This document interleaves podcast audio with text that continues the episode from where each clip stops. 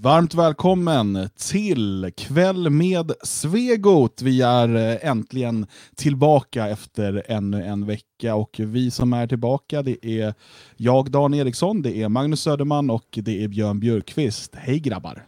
Hallå. Hej, hej. Hej hej! Ska vi spela introt? Ja, ja, men då gör vi det.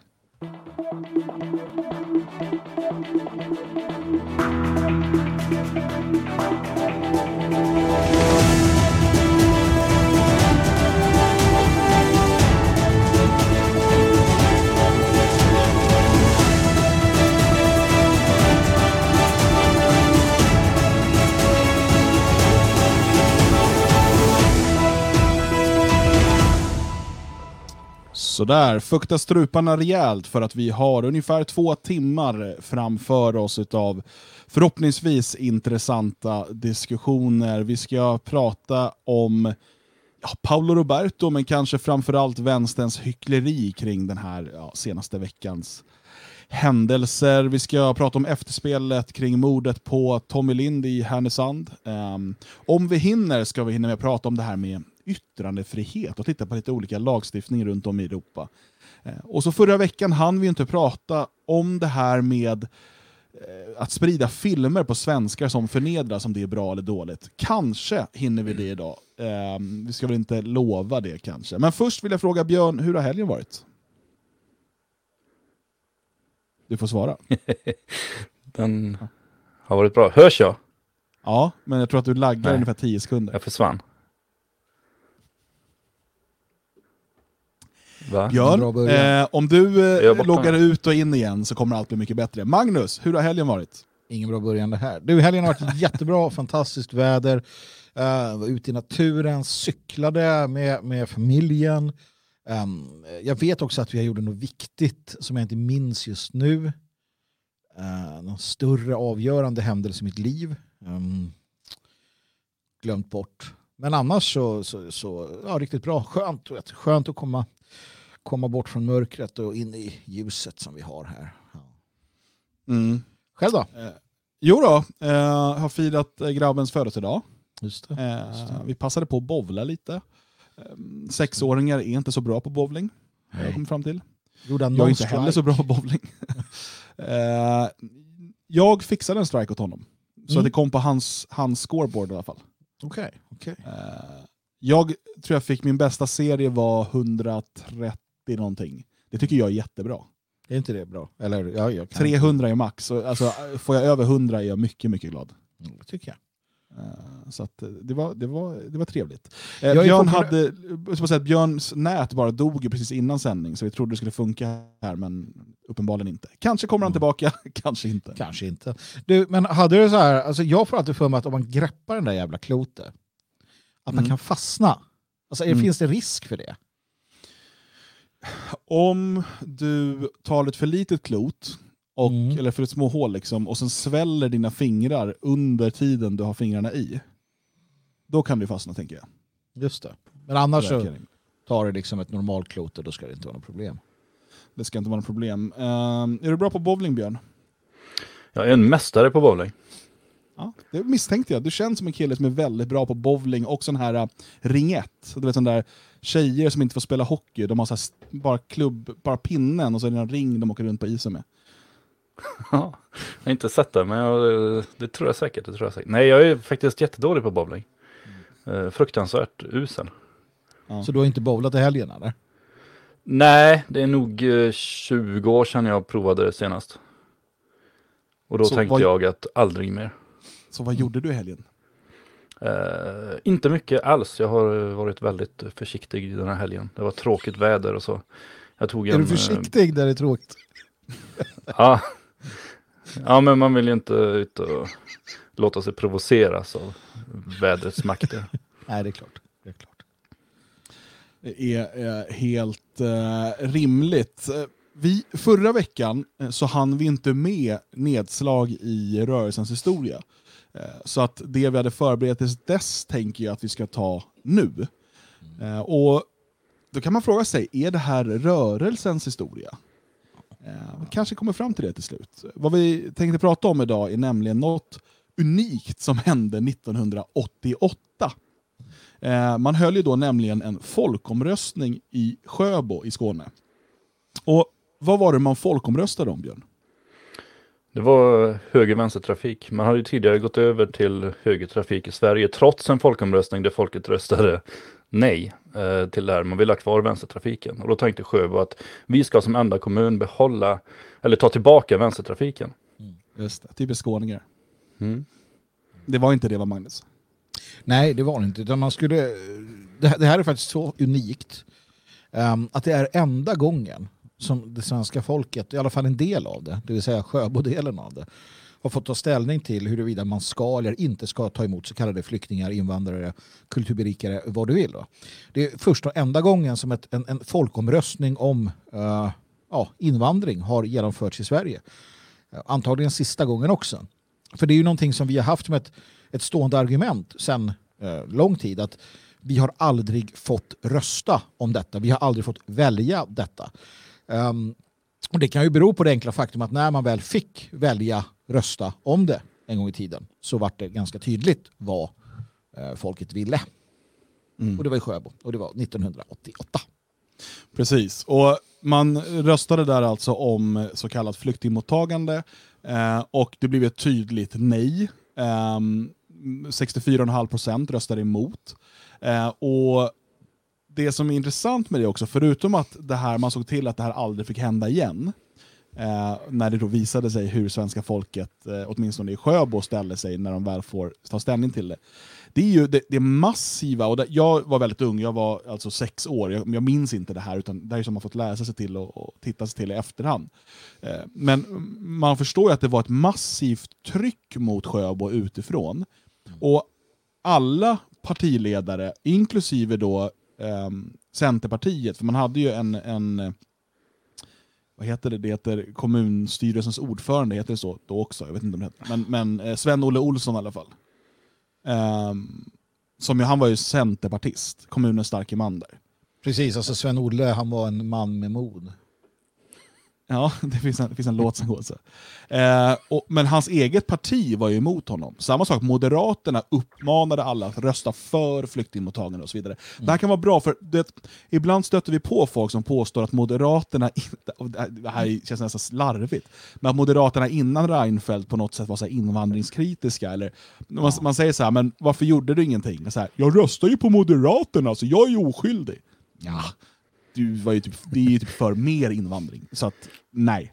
Um, och Moderaterna jobbar hårt för att Sjöbo måste mångkulturaliseras. De ska liksom ta emot eh, så kallade flyktingar nu. Alltså, man, hade ju, man hade ju året innan, eh, 87, röstat i fullmäktige. Och då hade man ju kommit fram till att eh, politikerna hade röstat för eh, invandringen här, för att ta emot då. 25-24, eh, alltså man förlorade med en röst. Det var ju då i sken av det som Sven-Olle kunde liksom, nej men okej, nu kör vi, uh, nu kör vi folkomröstning. Mm. Och som, som du säger, alltså, det var ju, alltså det var inte bara, alltså det var, det var hela landet blev, blev eh, involverat i det här och myndigheter och, och, och politiker, höga politiker som uttalade sig mot detta sa det att uh, det här får inte ske, det får inte vara så här och etter värre blev det när man röstade nej då. Uh, chefen för invandrar, Statens invandrarverk gick ut och sa att man hade gjort fel. Så här får man inte göra, det, det var hemskt. Mm. Um, så att uh, nog, nog var det en betydande, uh, betydande händelse. Mm. Uh, minns du något av det här Björn, eller är det också så att du fått läsa, lära, läsa in efter? Du är inte riktigt så gammal som Magnus, tänker jag. Framförallt som man väl läst in Eh, Eh, jag kommer ihåg en eh, artikel faktiskt i eh, Kamratposten som, som man ju prenumererade på 88, då måste jag ha varit nio år. Den artikeln kommer jag ihåg för hade de delat in, eller klassen hade fått ställa sig då på ja eller nej-sida, så det var en stor bild där, där, där eleverna var i princip 50-50, stod i varsin del av klassrummet då, så handlade det om det splittrade Sjöbo. Som ja, vad ska man säga med facit i hand? Splittringen låg kanske inte där, utan snarare det som hela politikeretablissemanget har skapat överallt efteråt. Um, så att, eh, nej, jag kommer inte ihåg jättemycket, utan det, det är i princip den bilden jag minns um, av hur, hur splittrat det var då, och det engagerade alla ner på skolnivå. Men sen har man ju tittat på det här i efterhand, ganska mycket. Jag, jag hade en del kontakt med Sjöbopartiet när jag började engagera mig politiskt. Um, men tyckte väl inte riktigt att, att uh, det var ju, alltså, det var ju från början uh, Sjöbo-centern då som bröt sig ur, eller ledarna blev uteslutna och då startade man Sjöbopartiet. Och det speglade ju programmet också. Sjöbopartiet var ett Centerpartiet, men mot invandring. Man var bland annat uh, förespråkare av um, EG på den tiden. Mm. Och var väl ett ganska typiskt borgerligt parti. Men med skillnaden då att man var emot invandringen. Fast man uttryckte sig ganska försiktigt i programmet också. Så här, man, man, man eh, ville inte förändra Sverige. Hårdare var det ju när, när Sven-Olle själv blev intervjuad och när han talade. Och han, han pratade om, han var orolig för en framtid där det inte skulle finnas eh, blonda, blåögda barn. Det var mm, eh, tydliga alltså, eh, uttryck om att det, det handlar inte bara om eh, eh, kostnader utan det handlar om en kulturell förändring, det handlar om en raslig förändring. Vilket var eh, en retorik som möjligen låg i linje med Sverigedemokraterna på den tiden, men, men knappast Sverigedemokraterna idag. Um, man delade också ut en skrift i, ehm, till hela kommunens invånare inför folkomröstningen, där en eh, Göran Englund hade fått vara med och skriva och ta fram fakta. Och media uppmärksammade ju snart att eh, den här Englund var ju faktiskt en av de högre ledarna i Nysvenska rörelsen. Uh, och då sa Sven-Olle och de andra att um, Uh, ja, det var ingenting vi visste om, men vi står bakom innehållet. Punkt. Mm. Så att det var, det var um, vad ska man säga, de kom inte från vår del av rörelsen och de blev väl aldrig den heller, men vår rörelse fanns ändå med på ett sätt och de inspirerade ju utan tvekan eh, nationalister i hela Sverige och säkert i hela Europa. Ja, samtidigt, Sven-Olle var ju också född 29. Han eh, alltså den nationella rörelsen, om man säger då, vi har, det är under den här tiden någon gång som BSS och så vidare, och så kom ju Sverigedemokraterna här precis. Uh, så att, eh, att han engagerar sig, kanske, jag, nu vet jag inte, men man kan tänka sig att han engagerar sig i stort sett när bondeförbundet fortfarande existerade. Uh, mm.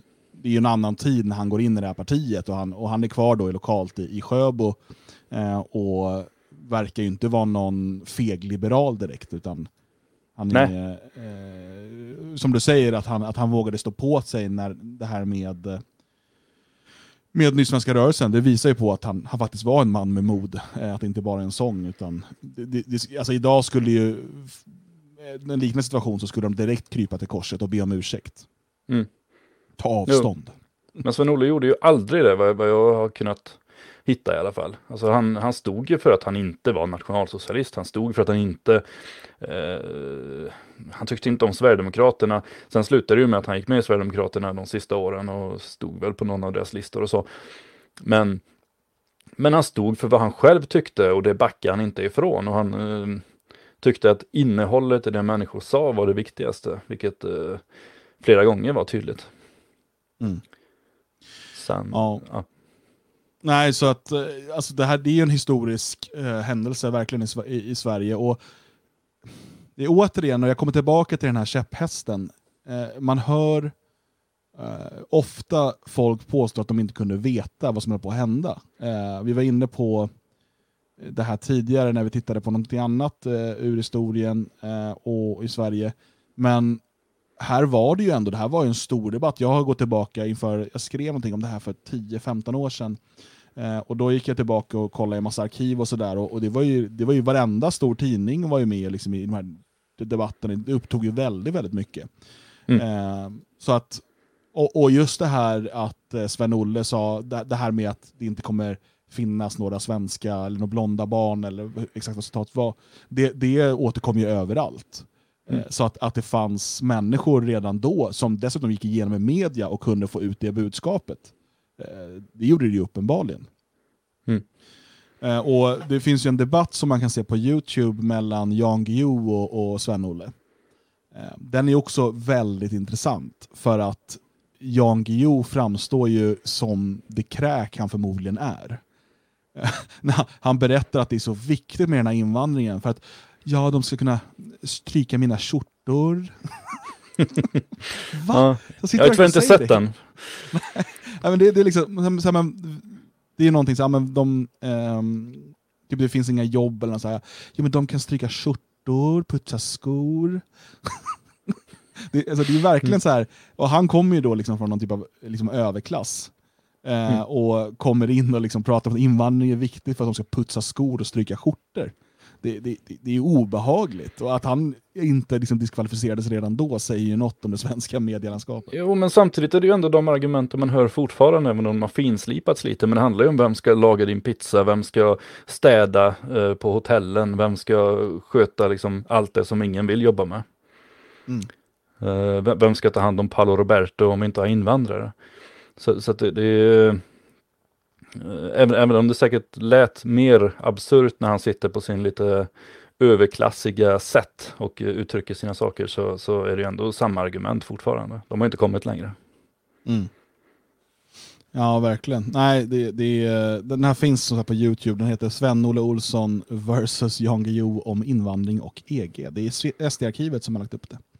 Jag såg någon annan där som låg ute som, som var Sven-Olle som blev intervjuad i, i Sveriges Television inför omröstningen. Eh, och då sitter han och berättar där om att svenskar kan komma att bli minoritet. Och det, de säger innan där att nu ska vi göra en lång intervju där vi verkligen låter han få komma till tals. Och så sitter han och berättar att svenskar kommer bli minoritet. Och då bara tvärnitar de intervjun och bara klipper in en spikerröst som bara alla experter vi har talat med säger att det här är inte sant. Svenskarna kan inte bli minoritet. Och sen fortsätter intervjun så här. Så att, eh, ja, de som, det är också ett vanligt argument att ja, media har blivit så dåliga. Media har faktiskt blivit bättre därför att de har varit tvungna att börja konkurrera med fri media. Förr så fanns det inte fri media, då kunde de skriva precis vad de ville och då var den allmänna sanningen att invandring är jättebra, punkt. Det gick inte att ifrågasätta. Men är det någonting eh, som man då kan säga så är det ju det att eftersom att media på den här tiden, på 80-talet, så fanns det ju bara det fanns ju två kanaler. Eh, och eh, det var ju väldigt fattigt på tidningsfronten också egentligen om du inte ville ha vänstertidningar. Ja. Eh, och, eh, så att man kan ju absolut säga att så auktoritetstroende som svenskar är, eh, så kan det nog varit mycket svårare då. Att även om de här argumenten kom, även om folk tog upp det, eh, när de då går in och, och, och bryter och säger att eh, ja, men alla experter säger att mångkultur är jättebra, invandring är superduper, vi kommer bli rika. Att man då i större utsträckning trodde på det eftersom att man inte kunde få man kan inte på lika enkelt sätt få mycket mer information, utan det var så här, eh, Sven-Olle visas upp, ja, men det är en, en, en dum rasistisk bonde, eh, och, och alla experter, de säger något annat. Eh, Och sen går man vidare i livet och tänker att ja, experterna har ju, de har ju koll på det här. Jo, men så är det lite naturligtvis. Men, men faktan fanns ändå hela tiden, Mm. precis framför oss. Det, eh, det kan man ju inte förneka eh, hur mycket man än försöker och vill. Eh, ville man fundera på frågorna så fanns det svar att få och det fanns även jag menar, till och med Migrationsverket gav ju på 90-talet ut en skrift som hette Vad kostar våra förläggningar? Där kunde man svart och vitt se vilken förlustaffär det här var. Men folk tog inte ens till sig av den offentliga informationen som pratade om baksidorna. Magnus, har vi något mer att säga om Sjöbo? Vill du lägga, lägga till någonting? Nej, men eh, som sagt, när eh, svenskarna för första gången någonsin får rösta, då vill de inte. Ja, och det är därför man har sett till att inte, att inte hålla liknande någonsin igen. Va? För att man vet hur det skulle sluta. Det, det är mer komplicerat riksdagsval och liknande. Eh, man kan ibland säga det, det gör ju vi också, att eh, ja, men de, de får vad de har röstat på, röstar du på sossarna och sådär. Men det är ju lite mer komplicerat ändå. Eh, för många. Jag tycker fortfarande inte det. Va? Men, men här är det så tydligt. Så skulle vi få frågan någonsin, vill vi ha massinvandring, mångkultur, mord, eh, våldtäkter, då hade de flesta sagt nej. Ja, och jag tror framförallt hade de flesta sagt nej 88. Ehm, det är också det som är intressant, för att idag har du dels eh, så skulle ju väldigt många av de som tillfrågas inte vara svenskar och kanske känna att de tjänar på att det blir mer diversifierat och en, en svagare majoritetsbefolkning. Eh, och dels så har du väldigt många svenskar som inte vet någonting annat. Eh, för det, det som händer här är ju också att de i Sjöbo, de vet vad de har. Men de vill inte ha det där andra som lovas dem, där det inte längre ska vara svenskt och så vidare. Men många svenskar som växer upp idag, de vet inte ens vad det innebär vad svenskt innebär, att vara svensk, att leva i ett svenskt Sverige. För dem, för dem är det liksom, det är lite som man själv växte upp och någon berättat innan det fanns el. Jag kan inte riktigt föreställa mig hur det var. Jag vet att det har varit så, men det verkar jättejobbigt. Mm. alltså, förstår ni vad jag menar? Att det liksom, det, det, jag kan liksom rent um, uh, intellektuellt förstå att det har varit så. Mm. Men jag kan nog aldrig sätta mig in i hur livet var. Uh, och det är nog samma sak för många av de svenskar som idag tvingas växa upp i mångkulturen. Och därför skulle de kanske tänka, men för att, vad betyder det? Skulle då min, min kompis Hassan från skolan, som, som var så trevlig, ska han inte få vara kvar här då? Han är ju skitschysst. Ja, det är klart nej, jag ska ha får, mångkultur. Ja. Nej, det får han inte naturligtvis. Han ska ut, alla andra också. Ja, det är, bra det, det är klart. Men, eh, men eh, därför kommer ju också myten om det, det svenska Sverige att vara livsviktigt som Oscar Rey har, har vid tillfälle skrivit om. Just hur viktigt det är. Kanske till och med viktigare än att ha de med minnen av ett Sverige som fanns. Så är myten om det Sverige som fanns eh, viktigt i framtiden. Mm. kommer bli starkare, precis som, som Jung talade om att myten är oftast sannare än, än sanningen. Mm. Um, så kan det nog bli så. Och då, så att det, det är inget att gråta blod över det heller, så länge vi kan vårda det som är. Ja, absolut. Eh, Björn, något att lägga till om Sjöbo? Uh, egentligen massor, men vi kan ju avrunda här. Folk får läsa lite själva. Det, Precis, och som sagt, och jag insåg ju också någonstans att jag insåg ju någonstans att även bondeförbundet borde vi prata om någon gång. Mm. Absolut, absolut. Verkligen massor om dem just. Uh, som vi har sagt en gång, det är nästan synd att man inte hittade bondeförbundet det första man gjorde när man började vandra den nationellt oppositionella vägen. Va? För att, uh, mm där fanns det men, men, bara, Okej, vi stannar där bara en gång. För det beror ju på att man effektivt har velat få oss att glömma att det har funnits någonting annat än typ socialdemokrati i Sverige och några andra idéer. Mm. Eh, man har liksom brutit den. Om man jämför då, och det är därför så många svenska eh, nationalister av olika slag på 80 och 90-talet eh, yrvaket då började titta utomlands efter idéer. Eh, mm. För att eh, man, man inte riktigt var, på det klara med att det, det, liksom, det, det, finns väldigt mycket intressant i, i Sverige att ta av och vi kommer snart komma in på någonting annat där, som, nämligen Rudolf Kjellén. Men, eh, och liksom Bondeförbundet, för mig var det liksom helt okänt fram till ja, flera år in i mitt liksom, engagemang för, för Sverige och svenskarna. Eh, ja. och, och vad, vad de stod för. Och, och Det har man effektivt gjort. Om du jämför det med till exempel Tyskland eller Italien så påminns ju de hela tiden om att de faktiskt har ett nationellt förflutet. Alltså, sen, så, sen så är det ju liksom baktalat och förljuget. Men det är ju fortfarande så att okej, okay, då är det där jag ska söka. Det är ju helt rimligt att en, en ung tysk eh, som växer upp och säger att mångkulturen eh, fungerar inte, det här måste avskaffas och söker alternativ, att han direkt börjar söka i nationalsocialismen. Mm. Eller att en italienare söker i fascismen, för det är liksom det som man har haft i sina länder. Men det är inte alls naturligt att en svensk gör det, eftersom vi varken har haft eh, eh framgångar för nationalsocialism eller fascism. Eh, det, det roliga är ju också det, om man nu ska vara sån. Nu är det ju inte alla som, som tar nationalsocialismen som någon form av lackmustest för vad som är rätt och riktigt. Va? Det behöver man inte göra. Men vi kan konstatera, vi kan konstatera att när man tittar på eh, de tyska nationalsocialisterna, eh, de, de sökte ju samarbete i olika länder och i Sverige så ville de inte samarbeta med nationalsocialisterna. Eh, det fanns två potentiella samarbetspartner som tyska utrikesdepartementet såg i, i Sverige. Det var Bondeförbundet och det var Nils Flyg eh, och hans parti. Det är de två som de menade representerade deras vision fast hem, i ett annat land. Mm. Eh, eftersom att man hade konstaterat på förhand att man inte skulle exportera nationalsocialismen. Det var man väldigt tydliga med. Det, det är inget du kan exportera. Så då försökte man hitta det som var folkligt, det som var traditionellt, det som ändå var eh, för att använda ordet progressivt, eller liksom lite revolutionärt och, och, som passar in. Och i Sverige ansåg man att Bondeförbundet definitivt var den. Så att det finns, alltså Säkerhetspolisen var också väl medveten om detta, att det var, det var Bondeförbundet man, man ville se ett samarbete med i händelse av att, att, eh, att det gick så långt. Stämmer det här Björn, eller pratar Magnus i nattmössan nu? Nej, det stämmer ju. Jag trodde ni skulle komma in i en sån här catfight nu. Nej, det För gör vi sällan. Jag tänker på Catfight för att uh, Björn, du har ju någonting att erkänna. Du berättade något för oss här innan programmet. Och jag tänker att vi tar det nu, när du är lite... Nu tänkte du att det där glömde han bort att dra upp. Ja, Men det gjorde jag, trodde, inte. Jag trodde det. Vill du jag berätta det. något? Vill du erkänna något? Eh, jag blir tvungen va, för att annars så kommer ju... Kommer ju Annars blir ryktena värre, Mm. tror jag. eh, jag är inte säker på att de blir värre faktiskt. Okej, vi gör så här. Vi låter det där vara kvar till slutet av programmet, så får vi se Mm. om... Eh, ni får gärna gissa i chatten och sådär under sändningen. Vad kan Björns hemlighet vara? Eh, som han helst inte vill erkänna, men som han förmodligen kommer erkänna i slutet av programmet. Annars kanske vi bara låter ryktena gå. Det kan också vara roligare. Vad det här var för någonting. Som gör honom väldigt, väldigt... Eh, eh, ett sånt obehag för Björn just nu att, att tänka på det här. Och han kommer vara helt off nu hela sändningen. Ja, ja, visst. Eh, och det är synd, för att nästa ämne är en lyssnarfråga som nämligen har kommit till Björn.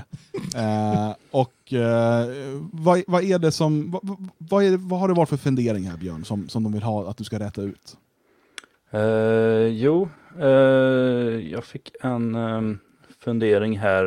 eh, en person som håller på och eh, läser på just nu om just unghögen. Vilket är fantastiskt roligt. Eh, det var bland annat för att jag har rekommenderat läsning därav. Um, vilket är kul, jag hoppas att fler gör det.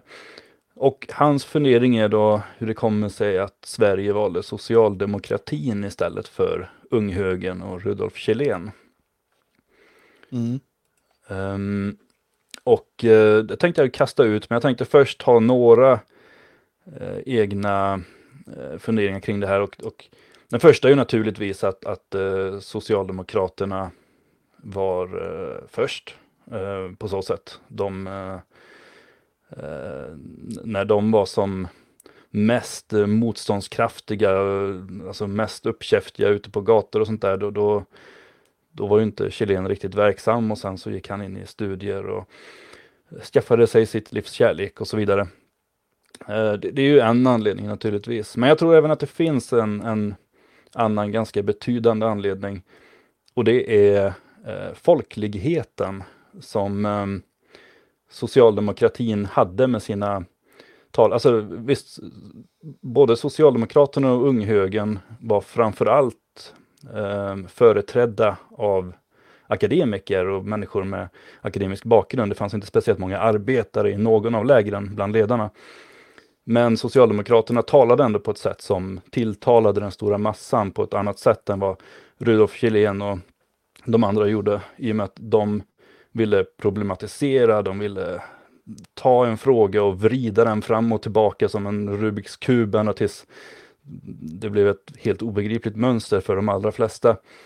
Eh, De låg något plan över eh, folkligheten, vill jag hävda. Det vill jag hävda är den absolut största anledningen. Sen är ju en annan orsak också att de trots allt inte ens var i majoritet i sitt eget parti, utan tillhörde en liten krets inom högern. Ja, får jag plocka upp den där bollen du passade ut? Mm. Eh, Du har ju helt rätt. Konservativa, oftast tråkiga, eh, liksom eh, mörkbru, mörkbruna, mörkblåa, eh, sitter och, och har sina student eh, liksom späck som ingen förstår sig på. Alltså om vi tittar på den här skålar till det ena med det tredje. Um, har kravatt och sådär. Mycket sånt. Och sen, sen eh, det finns ju en del pärlor från Kjellén. Mycket är ju vansinnigt tråkigt hur liksom eh, hundratals sidor om kamma, andra kammarsystemet och eh, nästan lite, lite Per Engdahl över det hela. Som så här kan skriva och prata om detaljer inom, inom statsvetenskapen hur länge som helst. Det är ett problem, där, där, det kan man ju se i Nysvenskan också för de aldrig tog fart. Men uh, sen, sen är ju problemet med Michelin att han är för, för ärlig och för rak. Han säger att nej, vi ska inte ha kvinnlig rösträtt, punkt slut. Och han kan motivera varför. Uh, vilket naturligtvis inte är poppis. Uh, Det är inte poppis att, att vara den som säger det eh, När, när, när man befinner sig i en tid som, som är som den var. Och så vidare och så vidare och så vidare. Så att, nej, det, det där är någonting som vår sida har dragits med. Det har liksom då och då kunnat blänka igenom när vi har lyckats slå an. Vi har rätt, men det, det, det lyckas vi sällan förmedla på det sättet. Eh, Det har krävts liksom att, att, att världen bevisar sig nu med massinvandringen och allting för att vi ska eh, få mer cred för våra åsikter. Det, är generellt sett svårt för oss faktiskt. Det, det är bara så. Jag tror också att en rörelse som i en sån här turbulent tid, vi är precis så här, liksom i, i industrialiseringen som slår igenom ordentligt och det är en stor förändring för många som, som flyttar från landet in till städerna. Eh, det, det händer väldigt, väldigt mycket. Eh, och att då framstå som en rörelse som, igen, som, är, som håller emot utveckling. Eh, jag, jag, tycker inte att det är en rättvis beskrivning, men jag kan förstå att det framstår så. Alltså när, när arbetarrörelsen då lovar eh, rösträtt till alla och så vidare. Eh, nu ska ni få vara med, makten ska delas upp på alla. Vi vet, vi vet ju att det här liksom är eh, en chimär, att det, det, fungerar inte så. Men medan då eh, unghögern är ju inte bara emot liksom, kvinnlig rösträtt utan egentligen demokratin i sig. Eh, man är, har ju en, en protofascistisk hållning, eh, alltså innan Mussolini, innan Hitler mm. och så vidare, så, ja, ja, så finns det mycket där som, som skrevs redan utav och Molin och så vidare som, mm. som, eh, som är svenskt. Eh, och, och, och, som på många sätt, om det hade kunnat implementeras, hade varit ganska progressivt. Alltså det hade varit utveckling och framåt, eh, liksom en framåtanda. Men jag kan jag kan förstå att det är mycket svårare att sälja in. Mm. Det är precis som, som idag, liksom, lova gratis allt till alla eh, är alltid bättre än att stå liksom, och prata om det egna ansvaret och eh, förståelsen för din plats i hierarkin. Men det, det är inte alls lika roligt. Du kan inte sälja in elitistiska budskap. Om vi, om vi använder ordet elitistiskt i det här. Eh, för det är ju vad det är. Och det är ju samma, det är ju samma med, med för eh, arbetarrörelsen erbjuder ju så här, ja, men vem som helst kan skriva böcker och vi ger ut och tidningar och eh, hela ABF och alla ska lära sig läsa, alla ska lära sig skriva, oj och hej och hå. Och, och liksom, skomakare ska inte bli vid din läst. Och så står då eh, Kjellén och gänget och säger, jo nej men det är nog bättre om du är vid din läst. Och nej, alltså eh, alla kan inte ge ut böcker. Visst, det kommer en del bra från arbetarrörelsen, men mycket skit också. Mycket pretentiös smörja från dem liksom någon bonddräng som säger men nu ska jag författa ett mästerverk med dåliga dikter. Sorgligt att se. Um, och det är problematiskt att komma och sälja det. Att, nej, men det är ju som vi skulle säga, nej, men de flesta ska ju liksom inte utbilda sig mer för ni är ganska odugliga. Och någonstans så säger man det på ett sätt som jag tror att uh, inte riktigt går hem. Helt enkelt. Uh, jag hårdrar naturligtvis allting. Men, men någonstans så finns det, finns det sanning i detta vågar jag hävda. Och det gäller dels ungsvenskarna, eller nysvenska, eller unghögern, såväl som konservativa generellt sett, alltså högerpartiet och, och liknande. Det är, det är inte lätt att sälja in. Nej, men det är också mycket att vi, nu säger jag vi om, om, om de här figurerna här. Men, Så gammal är du inte Björn. Nej. Det är Magnus som är den gamla här. Ja, han men men idéerna är likadana. Ja, jo, men det är i alla fall samma äh, intressesfär.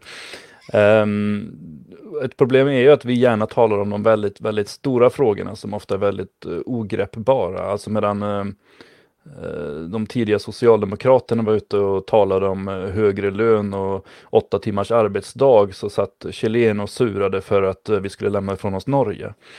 Vilket det, det, är ganska lätt att hitta vilken fråga som intresserar gemene man mest. Mm. Och dessutom i ett läge då där faktiskt många eh, svenska eh, arbetstagare eh, hade usla förhållanden, saknade många rättigheter och så vidare. Vilket mm. ju ligger nära en själv och ens egna ja. liksom, materiella Vilket han också, såg som ett, han också såg som ett bekymmer, men, men, det var inte de frågorna som intresserade han, utan han var ju mer intresserad av att liksom tänka att ja, men hur kommer Ryssland agera ifall han vill lämna Norge och vad händer då och vad kommer England säga? Och, väldigt intressanta frågeställningar, väldigt intressanta diskussioner, men, men som går över huvudet realpolitiskt. Ärligt talat, det här jävla Dugin. Det här jävla, alltså varenda nationell under de senaste åren, alla är geopolitiker. Alla ska se de stora händelserna. Det, det, vi är ju likadana nu som vi var då. Vi ska ju upp i det blå och bara, ja men en multipolär värld, det är det vi ska ha. Och, och folk sitter här och bara, va? Du, håll tyst, vem ska betala skorna jag ska köpa? Som vanligt, vi, vi ägnar, det är det här vi gör. Det är ett jävla runkande, eh, liksom onani åt våra egna storslagna idéer. En enorm eh, svårighet att, att hamna rätt i tiden. Och när någon gör det som SD, så här jävla SD, jävla populister. Ni fick folk att tycka om er och rösta på er. Fy fan vad dåliga ni är. Det, det är bättre att göra som vi men, men, liksom, och, precis, och det där det har vi tusentals exempel på nationalistiska partier och organisationer eh, som, som även vi har varit inblandade i, där man, oh ja, ja, men där är man eh, där, där man, eh, om man, säger man ställer upp i val och i bästa fall man, kanske man kommer in i ett par kommuner, i bästa fall. Det är det realistiska. Men ändå så liksom presenterar man och lägger ner massa tid på att förklara i detalj hur hela staten ska omvandlas vid liksom, eh, när man uppnår majoritet i riksdagen. Eh, jag förstår att man måste ha visioner, men jag tror inte att de detaljerna är direkt... Alltså, det är så lätt att man fastnar i det och då blir det typ av lajvande, typ av drömmande. Eh, och så sitter man och diskuterar det som att man hade någon reell makt. Och det, när det gäller det här med geopolitik så eh, då är jag helt rätt. Jag, menar, jag som är aktiv på europeisk nivå, jag hör ju det här ganska ofta. Hopplösa. Ja, men, så här, man vet ju att så här, men vi sitter inte på den här politiska makten. Nej. Så att vi nu lägger en hel helg på att liksom prata om vår relation till Ryssland till exempel. Så här, ja, vi, vi har ju knappt inflytande i en kommun. Liksom. Så det, Nej. måste börja, alltså, det- och, och jag tror att för om vi vill ha inflytande i den här kommunen och i förlängningen i riksdagen och så vidare, då måste vi ju tala till människorna som lever där och det som intresserar dem. Och de skiter fullständigt i Eurasien eller eh, Occidenten eller vad man nu vill använda för begrepp för vilken, vilken del av världen och vilken maktsfär. Men titta på det. August Palm gick ut och höll tal i liksom ett dike någonstans och slogs med Bylingen och med prästen, oftast de två som bråkar med. Uh, sak för Kjellén, dig.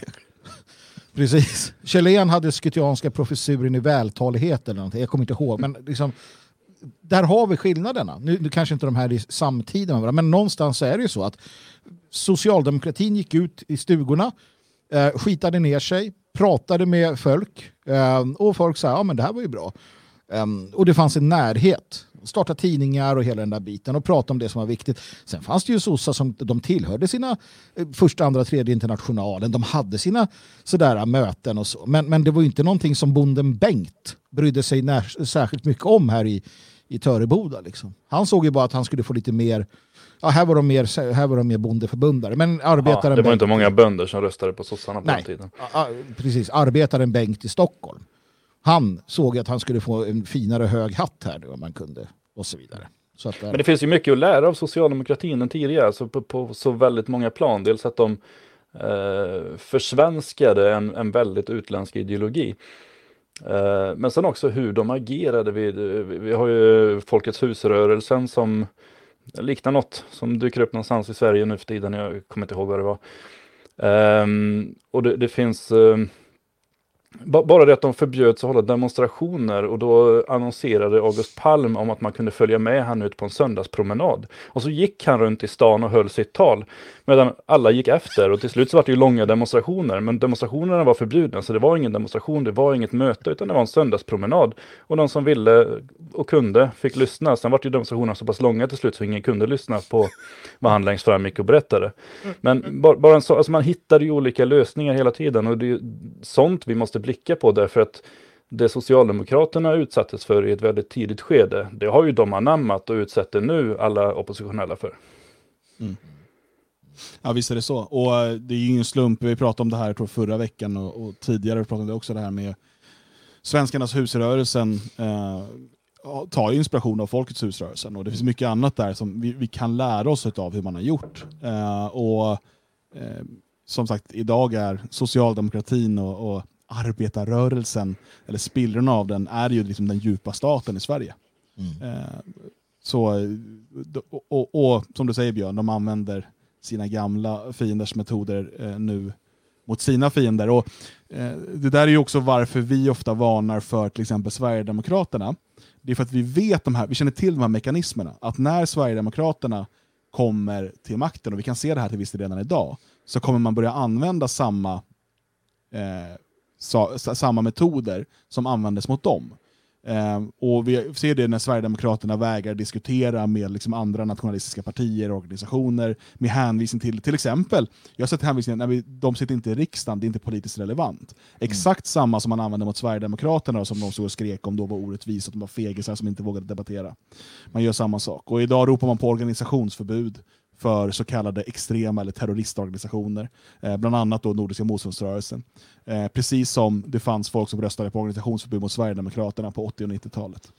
Eh, det, är, det är obehagligt och, och men, men, det, kanske är, det kanske är en naturlig konsekvens av att man när man väl kommer in i, i maktens finrum och sen till slut till makten eh, så vet man hur de gjorde för att konservera den senast. Eh, och, och så använder man de vi, metoderna. Det är därför vi har som, som löfte, uh, vi i det fria Sverige och i förlängningen den nationella oppositionen, vi, vi lovar och svär att vi kommer inte vara värre mot er än ni uh, är mot oss. ja, men det är bra. Det är bra. Mm. Ja, eh, jag hoppas att det var lite svar på lyssnarens funderingar i alla fall kring det här. Och det finns ju massor. Vad, om man vill läsa Unghögen, är det Adrian Molins eh, bok med samma titel då, Björn? Eller vart ska man? Han har skrivit, han har skrivit mycket. Jag är ju, Rudolf Kjellén är ju min personliga eh, favorit, absolut. Och då finns det ju en eh, liten bok som heter Nationell samling. Som är en samling av artiklar han har skrivit som tar upp det här med fosterlandskärlek, eh, lite grann om geopolitik. Men det, det är en eh, ganska bra introduktion till eh, hans tänkande. Sen så eh, Molin finns ju, sen finns ju nu står det så väldigt, väldigt still här. Det finns någon som gav ut en bok som hette, inte kritikkulturen, men typ kulturkritik eller liknande. um, ah, det står still. Det här skulle jag ha förberett, känner jag. Ni som har, ni i chatten, hjälp Björn så får vi se om det kommer in någonting. Helt enkelt. Men Björn, uh, det är väl ändå så att Kjelléns, alltså lejonparten, huvuddelen av hans skrivande är ju inte alls så kul utifrån det här perspektivet. Nej, alltså mycket är väldigt, väldigt tidsbundet. Jag kan tänka mig att både du och jag just då, när det släpptes, hade suttit och bara ja, och det här håller jag med om och det här håller jag inte med om. Så hade vi skrivit en sur debattartikel om hur fel han mm. hade och hållit på och bråkat om uh, detaljer om hans uh, syn på, på någon uh, tysk 1800-talsgubbe. Men, mm. men eller ja, i och för sig, han, hans texter om tyska 1800-talsgubbar kan fortfarande vara intressanta, men, mm. men hans, eh, mycket av hans samtidstexter ehm, eh, är inte jättespännande idag och du tog upp ett väldigt bra exempel där det finns ju någon bok som i princip hela boken handlar om um, riksdagens ombildande och mm. det, det, är så fruktansvärt ointressant. Tycker jag, men det, det, finns ju säkert en och annan som tycker det är spännande. Men, men, rent politiskt så är det inte jättespännande att sitta och läsa det. Men Nationell samling, den släpptes på nytt med moderniserat språk och så för några år sedan på Logikförlag. Mm. Den är väldigt läsvärd. Ja, väl, väl valda. Alltså, Molin. Det finns ett gäng där, men de ser lite likadana ut till omslagen på Logikförlag. Uh, väl värda att köpa in allihopa och sen har vi då, då den här om, om Chilen, alltså man pratar om Chilen, inte med Chilen. Uh, vad heter den då? Just som handlar om, om rörelsen så att säga. Finns ju Jag kommer inte ihåg vad den heter. Ja, de ser lite mm. lika ut. Sök på Molin, sök på Kjellén, sök på Unghögen på Logiks hemsida. En hel del av de här finns också i Svenskarnas hus, i butiken. Absolut. Kom kommer man förbi så kan man ta sig en bok och bläddra lite i den. De finns i biblioteket också om man vill tjuvläsa. Precis, och då kan ni också prata med, med mig eh, om de här sakerna när ni väl kommer hit. Det är ett pris ni får betala för att få läsa gratis. Man får läsa gratis, men Magnus måste prata med en hela tiden. Ja, det, det kommer att ske. Mm. Ja, nej, men jag vet, för vi har låtit lite negativa här känner jag mot Chilen. Och, och det, det, är en av mina absolut uh, främsta ideologiska förebilder. Så att, um, men jag skulle så väldigt gärna vilja hitta moderna människor som läser Chilen och sen moderniserar det och gör det begripligt för vanligt folk och ser till att um, eh, göra politiken folklig helt enkelt. Det tror jag hade varit ett eh, framgångsrecept. Mm. Det håller jag med om. Då lämnar vi unghögen för den här gången och går in på lite aktuella händelser som vi ska eh, stöta och blöta. Och eh, vi börjar med eh, han som har kallats för kungen av Kungsan, en gammal ungdomsbrottsling som ja, misshandlade svenskar på löpande band i Stockholm under sin tid som kickers, eller kicker kanske i, i singular. Mm. Eh, och eh, senare gjorde, eh, gjorde kampsportskarriär. Jag tror både boxning men också, var det kickboxning jag höll på med också tror jag? eller något sånt något av det som han också var duktig på. Eh, och efter det så har väl Paolo Roberto blivit mest känd som företagare och tv-kock. Va?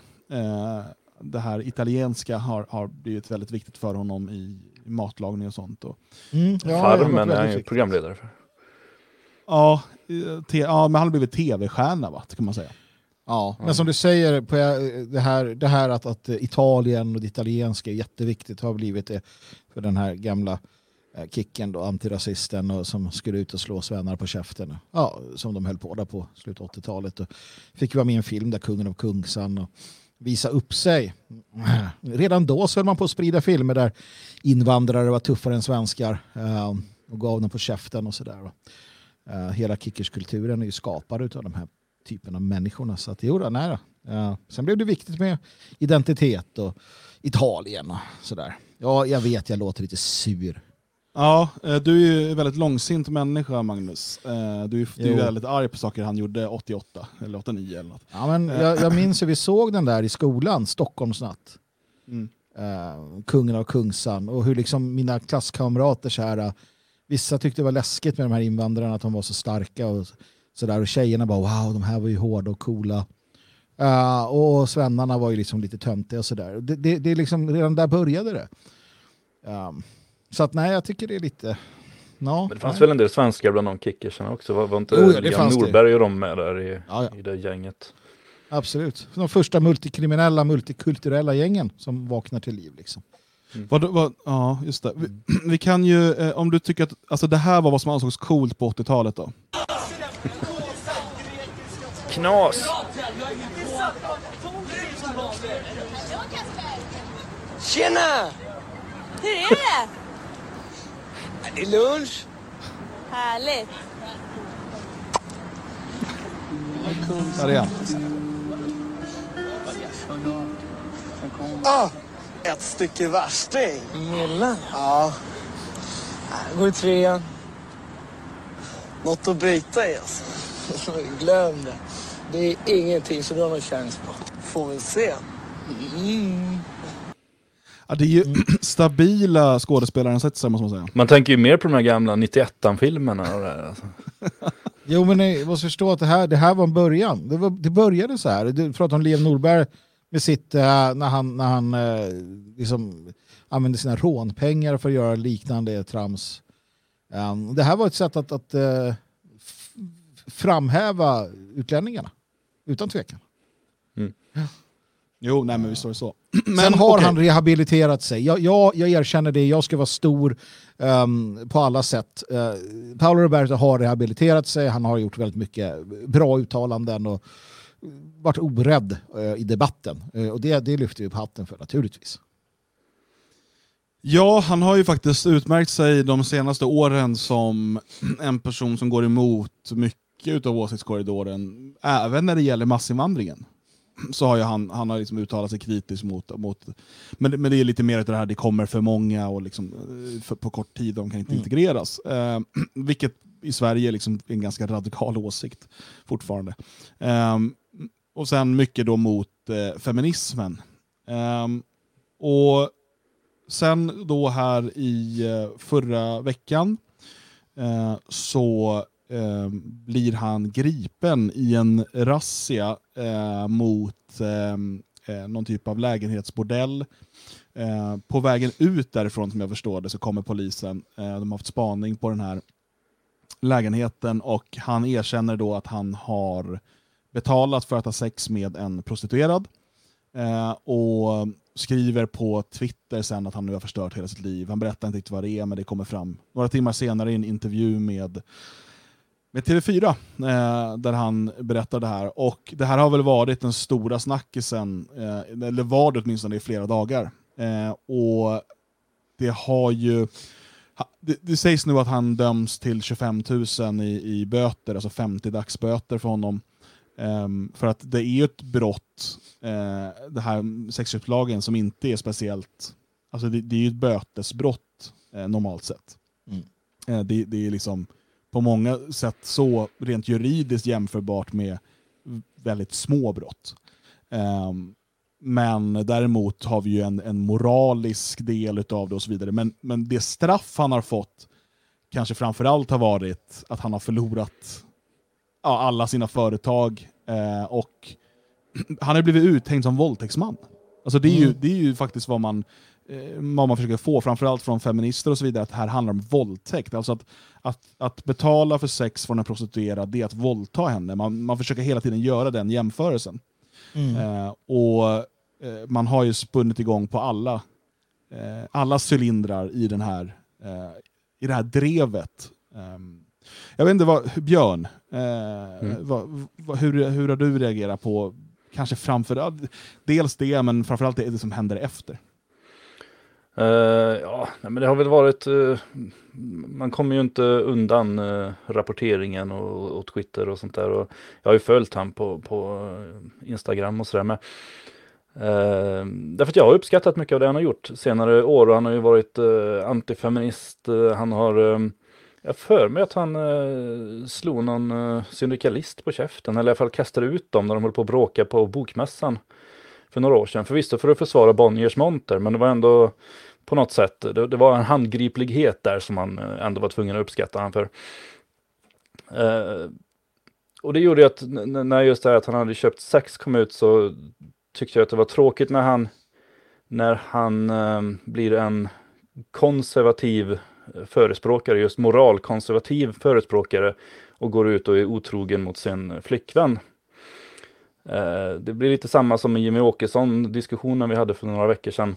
Att, att det, det, eh, vänstern blir ju så här, ja men det är ju klart, han har uttryckt sig antifeministiskt förut, så det är ju klart han gör så här. Men sen är det ju inte otroheten som har blivit en grej, det har ju media helt struntat i. Jag såg ju hon eh, Dinamarca, eller vad hon heter, vänsterpartisten från, eller som bosatt i Trollhättan.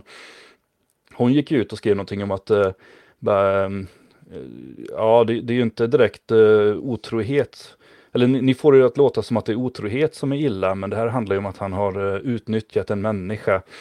Eh, och debatten har på något sätt kommit att handla om att det är någon dittvingad eh, kvinna som har liksom kidnappats och tvingats sälja sex.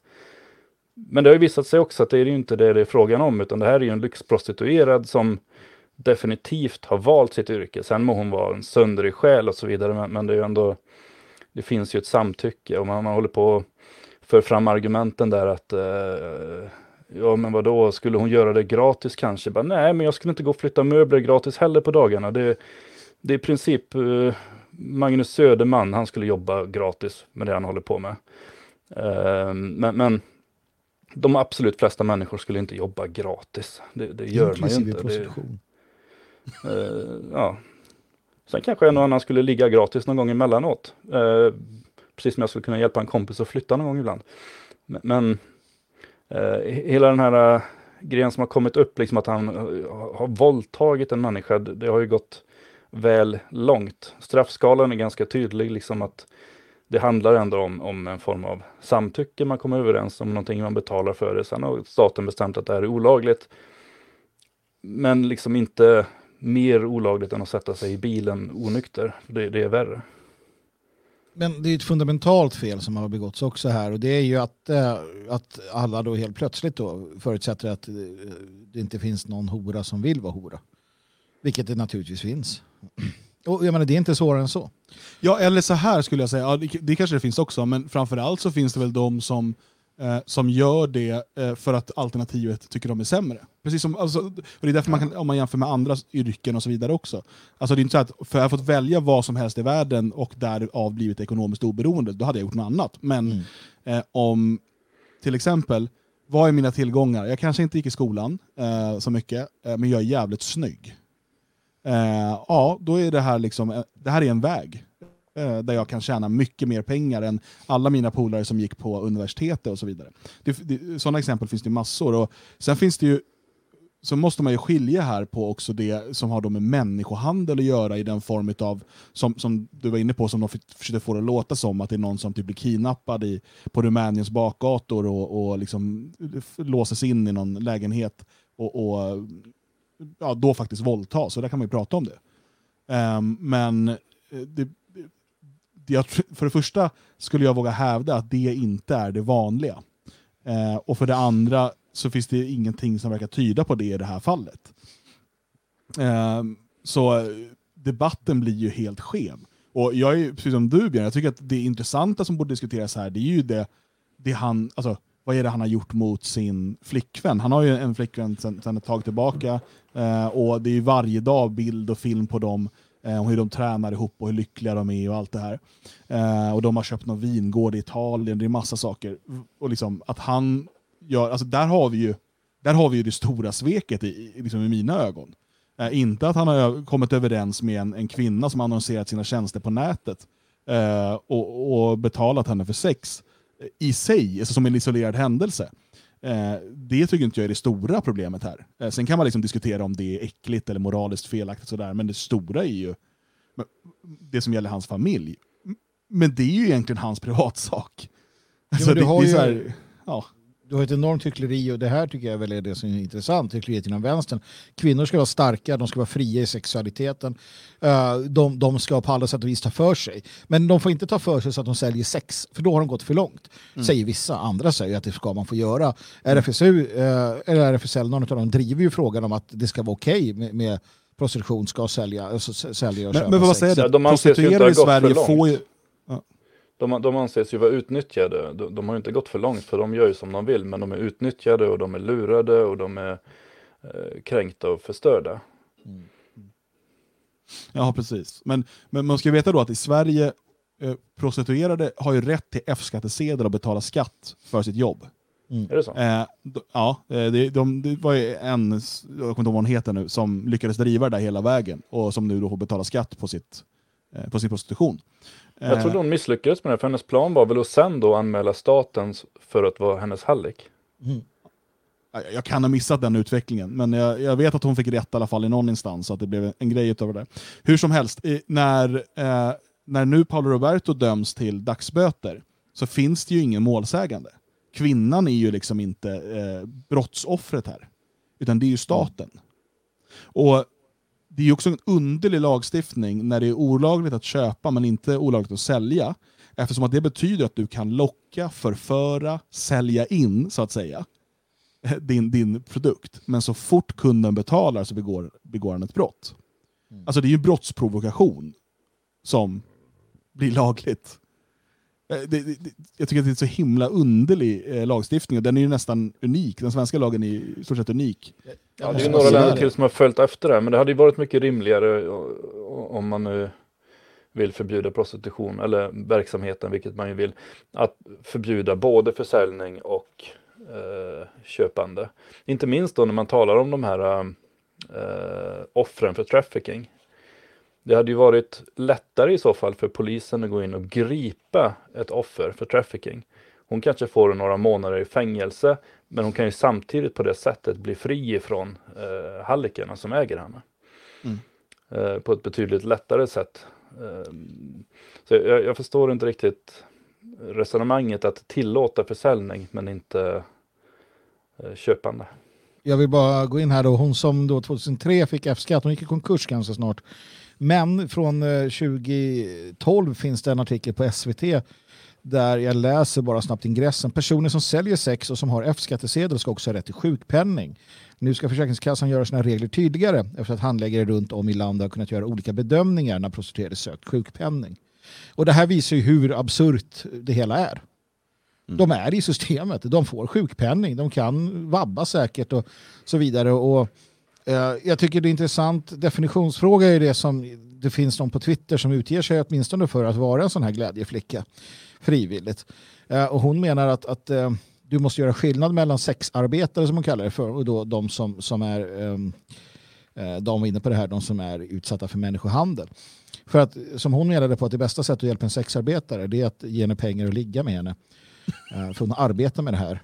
Mm. Och hon, hon menar på att det är helt frivilligt. Och som sagt, det kan finnas moraliska diskussioner här, men det är det som är det intressanta. I Tyskland har de ju fackförbund och så vidare.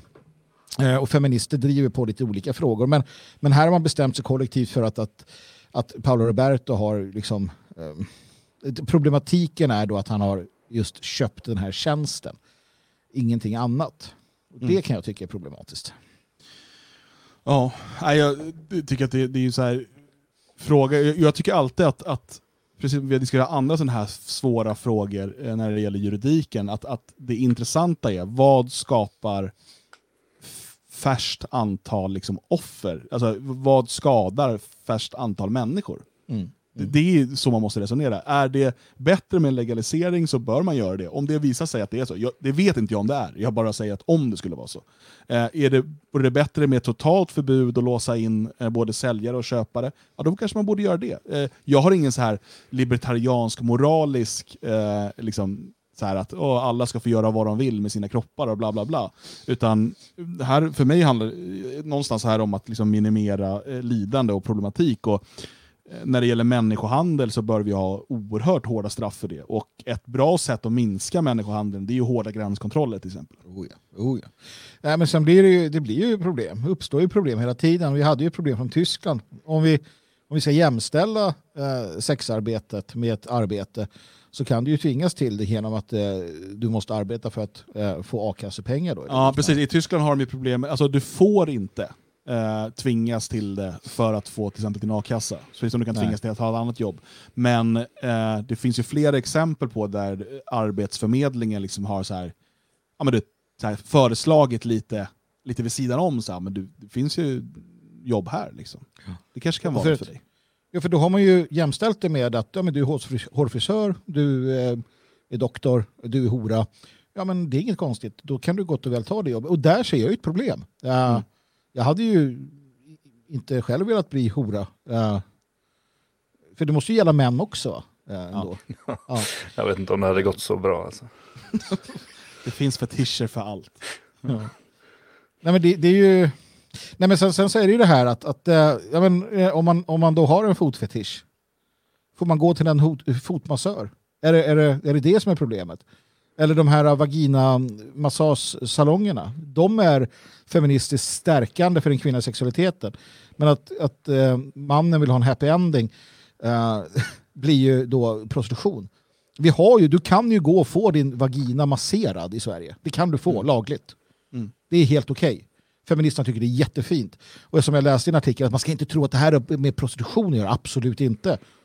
Nej. Försök med det när du liksom, som man så här, nej men, Men- vadå, men alltså, jag fick nej, och- ollonmassage, vad fan. Nej, och, och det är här, alltså hyckleriet blir ju alltid, Ja. eh, det, det är liksom det värsta. Det är samma sak, det, det är lagligt att spela in porr i Sverige. Det är lagligt att betala en kvinna för att ha sex så länge du filmar det. Det är liksom... Eh, och sprider filmen. Det måste du också göra. Du får inte filma för dig själv. Nej, nej. För då är det inte... Utan, då är det okej. Sen finns det ingen gräns för hur lite du betalar henne. Liksom. Mm. Eller hur mycket. Eller liksom, det, det är inte bestämt. Och, och eh, när eh, gamla kärringar åker till Gambia och ligger med afrikanska pojkar, då beskrivs det som kärleksresa, passionsresa till Afrika. Och Det var ju den här, eh, det här eh, feta flodhästen som var nere i Afrika för typ tredje gången och skaffade sig någon liten pojke. Eh, som beskrevs, åh, nu kanske hon äntligen kan hitta kärleken. Alltså, vad, Ja, just det. Det var det är ju här- fantastiskt. vad är egentligen alltså det är ju Då tycker jag nog nästan att det Paolo gör är mindre smutsigt. Alltså för att Ja, men, åka ner, alltså, ja. och, och, och där har vi ju massa exempel på män såklart som åker ner till Thailand och asiatiska länder. Och liksom, det, den här, det är den här gränsen och hyckleriet som är liksom problematiken här. Och att, För att jag är mycket väl med att fan Paolo, du är ett svin. Eh, det är klart du inte ska vara på tv och synas för barn, för du uppenbarligen är du, är du otrogen och liksom, du, du är opålitlig, allt det här. Okej, fine. Men att göra den stora grejen här är att han har betalat för sex. Vilket i stort sett alla män har gjort genom att bjuda på middag. ja, men vad drar vi Så gränsen? Får där, man ge ja, saker? Nu, Nej, men vadå? har vi satt Vad drar vi det gränsen då? Om en kvinna Nej, säger det- så här, om en kvinna säger så här, ja, om du eh, man, man liksom flörtar lite och hon säger så här, ja, men alltså, om du tar ut mig på middag ikväll så då blir det åka av när vi kommer hem. Ja, det, det- jag, jag Ja, tror men att det det, brukar, det, det är brukar folk säga så. Nej, Jag vet inte vad de- mig med. Så bara, ja, men schysst då, McDonalds, kom igen. Nej, men, någonstans blir då prostitution okej då, om vi kallar det för det, eh, så, länge, så länge det sker liksom hysch-hysch. Så länge Ja, men ingen antingen, om det, antingen om det filmas och sprids, eller om du istället ger mat. Will work for food, stå, får, får, hororna stå med det.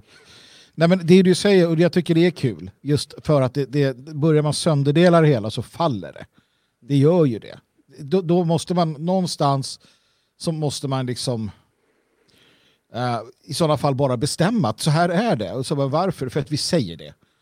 Um, alltså, det, det Anna, Försök ja, inte liksom dekonstruera det och hålla på nu. Det är bara, Nej men någonstans så liksom så, Jo, men- så jo, men för sådär, här, puritansk piska fram.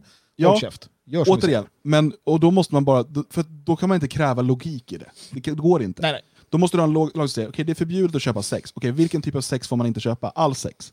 Okej, men om jag, om jag tänder på ryggmassage, och jag, och jag, om jag kommer av det, får jag gå på massage? Ja, Ja, det får du. det får du ja, men då håller det ju inte. Nej, det är inte logiskt. Vi har bara förbjudit, okej, så det är penetration? Ja, okej, får jag köpa en avsugning? Nej. nej. Okej, av, av, logiskt. okej, om någon smeker mig vad? Får, Ja. var går gränsen? Nej, men det är ju, alltså, någonstans så, så är det ju så. Och, och jag har ju länge varit eh, varm anhängare av det stora västerländska hyckleriet. Det är det som har byggt vår civilisation. Vi har sagt, du ska inte göra det här. Sen har vissa gjort det och man har ibland sett mellan fingrarna, ibland inte, och så ibland har det varit si eller så. Ja, det har funkat. Alltså, någonstans handlar det om, för mig, handlar det om att våra barn inte ska växa upp och det kan jag tycka var ganska osmakligt i Tyskland när man är ute och går och sen så bara, ja här är horhuset förresten min son. Här kan du gå in och köpa sex. Um, liksom, eller den här stora gay-labyrinten vi hamnade på. Utanför ska sägas, utanför. Utanför. Eh, sen var det rätt kul när vi gick där och jag var Dan, det är jättemånga snygga tjejer som vill ha mig. För alla när vi gick förbi frågade, att vi- har du lust? Ja, det är roligt att det ändå tog dig några tjejer klädda i hotpants och typ, eh, typ bikiniöverdel som frågade om du har lust. Innan Ja. du förstod att det här inte bara var tjejer som var Nej, men jag tänkte sugna. så här, vad fan, aha, man har det, still got it liksom. men så tittade jag på mig själv och bara, nej, men okej. Och du bara, men det är horor, ah, okej. um, men jag vill ju inte gå med min son där. Alltså jag vill, och det är det jag menar. Någonstans, det ska vara lite undangömt och det ska vara lite förbjudet. För att jag vill att samhället ska se ut så, hellre. Hyckleriet alltså, där. Jag, jag är mer bekväm med det kanske. Jo men det är ju alltså, det måste ju också någonstans vara ett antingen eller. Prostitution har ju inte alltid varit förbjudet i Sverige till exempel. Men då var det ju en enorm skamkultur istället som, som eh, arbetade på högvarv. Som på så sätt eh, höll tillbaks det, det vulgära. Men vi, vi kan ju inte ha både den här um, eh, hbtq genusflumkulturen som vi har och laglig prostitution Eh, där man inte ska skämmas för någonting. Där, därför att det, går, det, det slutar inte bra. Det blir liksom bara katastrof av det. Eh, så innan man möjligtvis skulle kunna diskutera överhuvudtaget en, en, en eh, laglig prostitution, om det nu skulle finnas anledning till det, så- så måste ju först kulturen förändras till det bättre. Jag har ju försökt förstå det Dan och jag har ju pratat med, med din fru om det och, och andra Vad, i vad, Tyskland. vad här. säger om min fru nu i det här samtalet? Det här Ja. känns obehagligt. Ja, jag förstår det. Nej, men jag så här, men liksom försök... Nej men stanna där Magnus. Ja, Nej, men okej, vi går vidare tydligen. Hastar vidare i ämnena. Nej, men så här, förstå, hur ser man som tysk på att ja, men ni har ju horhus här? Och, och deras enda svar är i princip så här, ja, men det är ju inte tyska tjejer som gör det här. Nej. Och sen pra, man pratar inte om det. Har du, för, du menar, och så här, ingen verkar prata om det. Det finns där. Det är- och Ja, Uppenbarligen det enda, de enda gånger som någon har pratat om det är när jag har frågat. Ja. För att man är nyfiken, bara, hur funkar det här? Bara, vadå, liksom, är det vanligt att gå? Alltså sådana frågor. Men det är aldrig någon som man, alltså det är, det är ingenting man pratar om att det finns, tror jag. Nej, ingen som har bjudit in en heller. Så här, kom nu, nu går vi på horhus. Nej, jag det tror finns säkert de kretsarna. Ehm, och så, men det är väl kanske lite vart man är någonstans. Men å andra sidan, man pratar ju inte om babyluckan heller. Men, men alltså, det blir ett sånt jävla hyckleri för att det är så många saker, jag vet inte hur långt vi kan liksom ta det här, men eh, Långt. Men de här eh, e-tottarna, eh, internethororna, de som säljer eh, webcam-filmer där de föreställer, eh, eh, liksom, eh, onanerar och bilder och så vidare, där folk, runkgubbar sitter och betalar dem massa pengar för att, sexuella tjänster. Mm. Men man får inte röra. Då är, Nej, men då jag är tror det liksom behövs lag- massa, massa förbud tror jag, eh, just nu. massor av förbud. Vi, vi klarar inte av den här friheten som, som Förbjud allt. Vi, vi har skaffat oss. Ja, jag tror nästan det. Börja om från början. Förbjud allting och sen börjar man från början. Gör som de här länderna som har corona, liksom stängt igen allting. Börja lite långsamt sen och, och öppna upp, se, funkar det här? Nej, då stoppar vi det igen så här. Ja, men vi Men- ser ju att, Men, att men, skampatrullen Nej, men, lever jo, precis. De, i och, och, ja, vänsterkärringar. ja, men alltså när kvinnor då väljer att eh, sälja bilder och filmer på sig själva eh, på nätet, eh, då ska de försvaras av feminister och andra. Så, ja, men de är Mm. starka kvinnor som bla bla bla. Men om de också skulle låta mannen ta dem på brösten, Mm. då, är- då är hon plötsligt då är hon ett offer och bla bla bla. Alltså det är den fysiska kontakten. Skulle hon där... Alltså, det, nej, jag tycker bara det, det, det hyckleriet. Och sen då går man då eh, som Ica och Konsum och det, tar bort alla Paolo Robertos såser ur sitt sortiment och vad det nu är, pasta och hans spaghetti är borta och vad det nu är. Och han är Eh, ju ändå väldigt liten minoritetsägare i det företaget. ja, precis. Och, och, eh, men det är väl han som har frontat det på något sätt. Så det, Ja, ja, han men, är ju men ansikte utåt.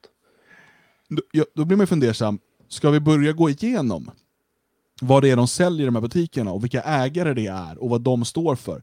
De har ju liksom eh, Nestlé och, och de här Unilever och alla de här vidriga företagen som liksom Aftonbladet.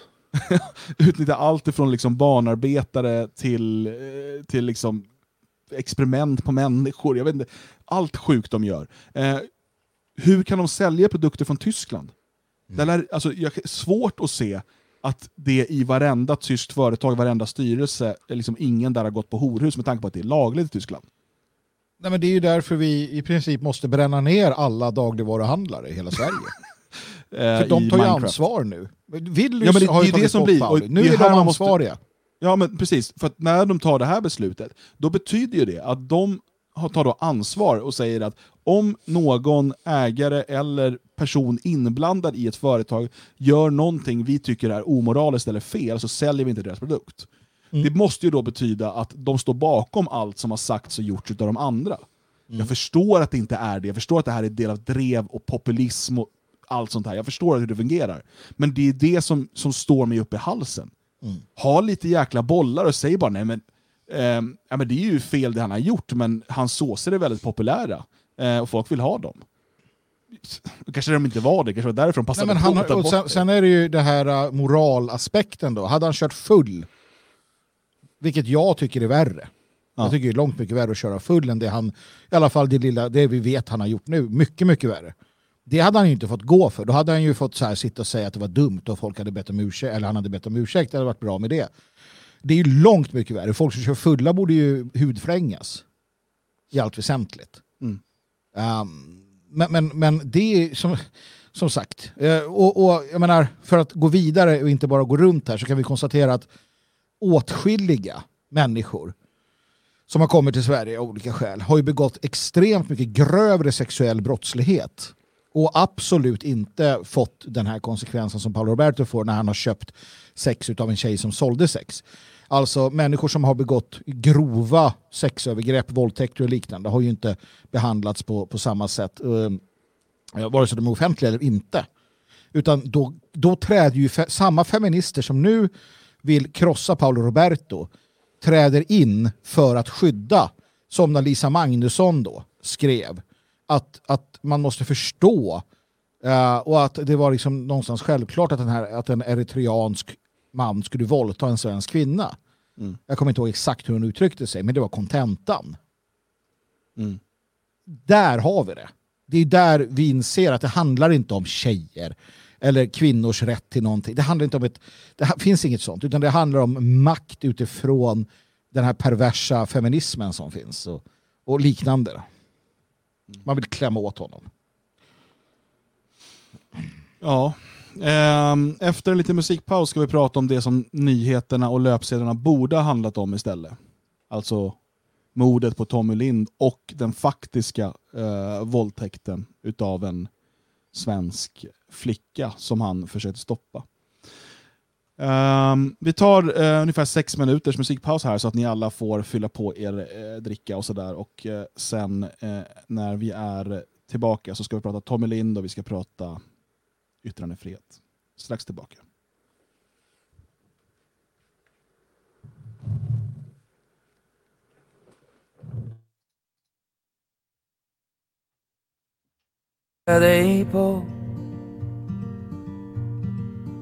Den du försåg med gevär och lärde marschera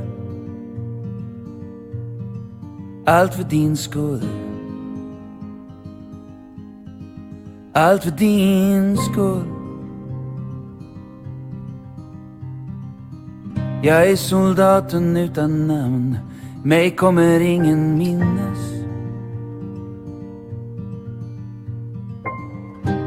När krutröken lagt sig och solen gått ner. Allt för din skull. Jag gör allt för din skull. Här plockar du inga svenska liljor Här plockar du inga svenska liljor Så länge jag och min kamrat Står upprätt kvar upp på Älvsborgs murar.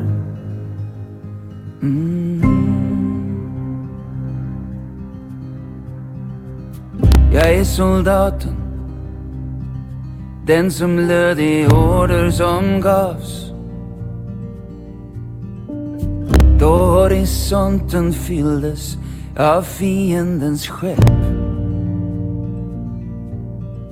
Allt för din skull. Jag gör allt för din skull. Löjtnant Lilja höll ett tal. Han vår oro ville stilla. och gjuta mod i den själ som var redo att slåss. Jag gör allt för hans skull. Jag gör allt för hans skull. Här plockar du inga svenska liljor. Här plockar du inga svenska liljor Så länge jag och min kamrat Står upprätt kvar upp på Älvsborgs murar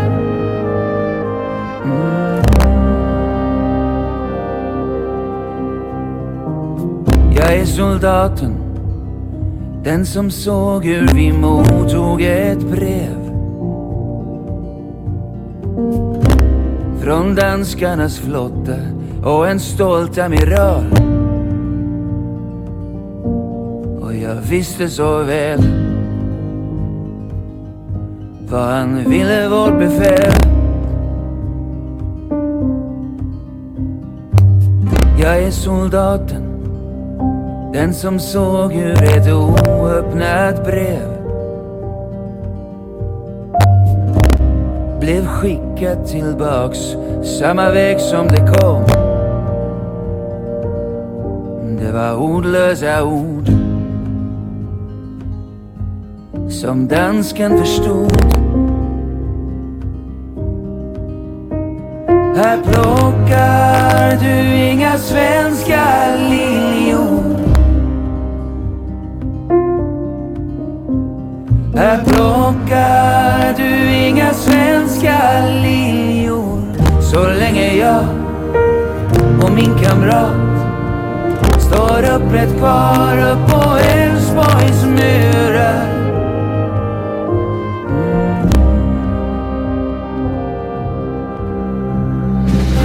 Hundra kanoner gav eld Vart jag såg var det smärta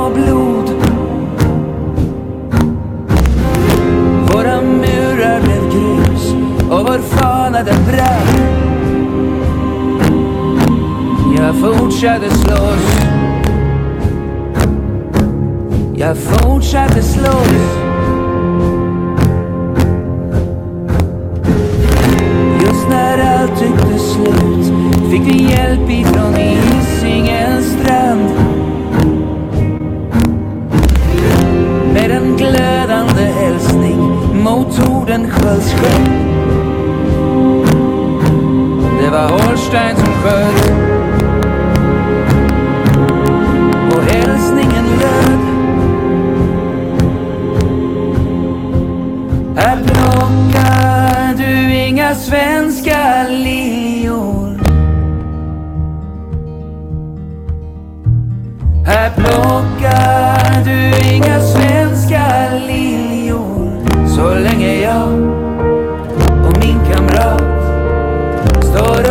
Vara på Älvsborgs murar.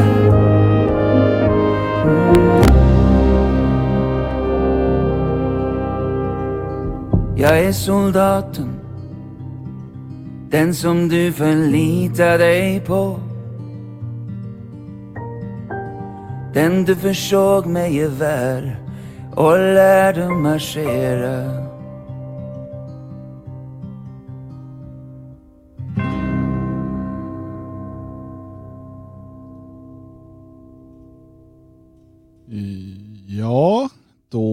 Är vi tillbaka eh, så vitt jag vet. Eh, Magnus, är du där? Mm, ja, jag är här förstår du. Härligt. Eh, jag väntar på att Björn ska komma tillbaka i bild och sen jag in honom här. Trevlig liten låt där du spjöd på. Ja, vi hade tänkt något rockigare till en början, men jag kände Ja. att vi behövde. Du kände det ja. Tyckte du var Mm. bra. Ehm, vi ska alltså tala om det som nyheterna borde ha handlat om. Istället för Precis. Paulos eh, sexuella drift. Ehm, nämligen mordet på Tommy Lind. Och, ehm, vi eh, talade om det här redan under förra veckan. Eh, och eh, där kommer Björn. Så nu, nu la jag upp filmen här när man såg när han spottade en snus. Eller något. Ja, jag skulle göra det innan du... Ja, men det fick du inte komma undan med. Eh, Nej. Ja, men vi pratade ju om, om mordet på Tommy Lind eh, i förra veckan eh, och då hade vi precis eh, fått reda på det. Eh, bara någon halvtimme innan, innan sändning. Åtminstone fått reda på vem han var. Eh, det hade stått någon liksom notis om det här mordet i, eh, i gammelmedia, att det hade varit ett mord i, i Härnösand. Så det hade man sett liksom förbi i flödet. Men med tanke på hur mycket hur många mord och skjutningar och allt annat som sker så reagerar man ju knappt på sånt längre. Nej. Eh, men när det kom fram att offret var svensk och därtill eh, nationalist eh, så blev det ju, kom det betydligt närmare. Och vi försökte fånga de här första tankarna i förra veckans sändning. Sen dess har det alltså gått en vecka och den misstänkta förövaren har gripits och häktats. Och han är alltså sudanes, eh, tidigare dömd för sexualbrott bland annat.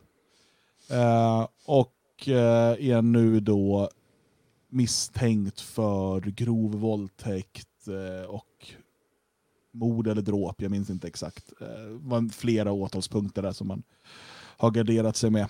Ehm, men fortfarande, gammelmedia, har ni sett någonting större om det här alls? Nej, det är i princip eh, någon, någon du, du sa notis och det är väl det det har fortsatt med i den mån det ens har varit något mer. Annars så tycker jag att det inte har varit eh, i princip någonting. Man rapporterar ju eh, kort om att människan har häktats och sådär. Men, men, men man berättar ju inte någonting om bakgrundshistorien eller vad som har hänt egentligen. Sånt som man vet att media gärna grottar ner sig i annars. Men inte i det här fallet. De egentligen största artiklarna har ju handlat om till exempel att eh, motståndsrörelsen medlemmar därifrån samlades i Härnösand. Och då var ju det det stora bekymret. Och då var man ju ändå tvungna att någonstans nämna att det, det rörde sig om det här mordet. Eh, likadant i, i Västerås så var det någon stor artikel där om att någon hade satt upp en banderoll. Eh,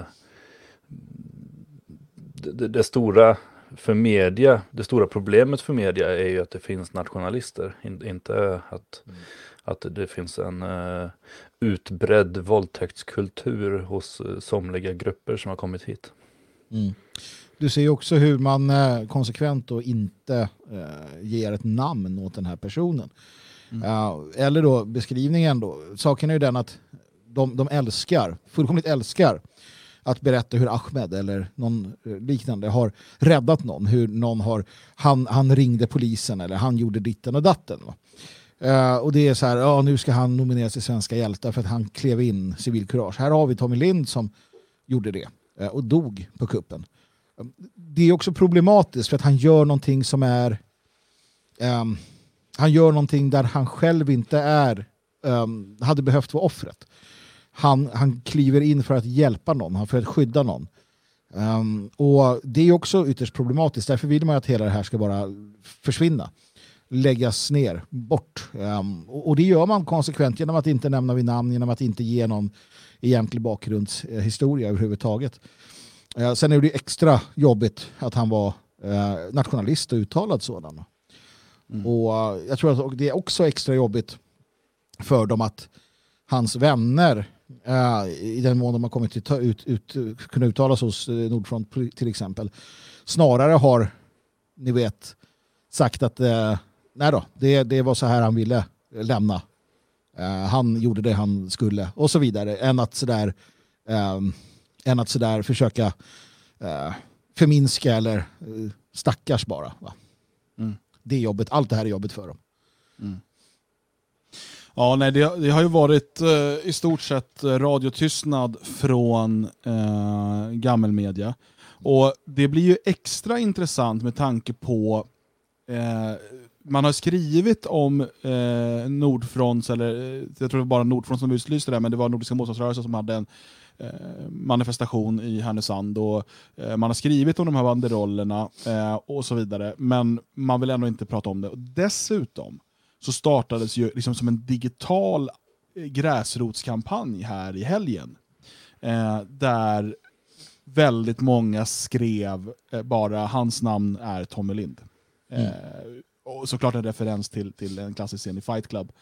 Ehm, och ehm, väldigt kraftfullt, vilket gjorde att, eh, att hans namn då blev den, alltså nummer ett-trend på, på Twitter i Sverige. Och är det fortfarande. Alltså går du på sökning på Twitter, eller om du är på, eller om du är på datorn och, och då har du högerspalten, då står det Tommy Lind. Alltså, Det är väldigt kraftfullt. Eh, och ett namn som då i, idag väldigt många svenskar har sett. Och fram till idag hade inte en enda sverigedemokrat sagt någonting. Total tystnad. Josef Fransson gick ut idag, eh, han är väl riksdagsledamot för dem tror jag, eh, och skrev. Eh, han var den första nu att skriva om det. Eh, och eh, Jag tror att Sverigedemokraterna kommer uttala sig om det här snart. Ja, Men jag tror att de tycker det är problematiskt för att han är AFS-supporter, eh, hans vänner har uttalat sig hos Nordfront, nazister hyllar honom och så vidare. Så de vet inte riktigt hur de ska förhålla sig. Vilket, vilket i sig är, är uselt utav partiet om de fortsätter på det sättet. För att um, Tommy Lind var, var 19 år gammal. Uh, liksom, det, det räcker. Uh, han var också, verkar som en modig jävel. Och det finns ju kraft i det här som också är farligt, extremt farligt. Det faktum att hans vänner inte de vägrar sörja någonstans, alltså i offentligheten i vart fall.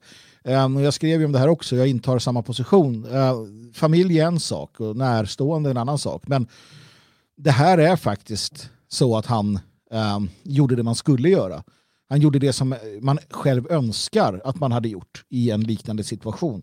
Jag önskar och hoppas att jag reagerar likadant om jag hamnar i detta.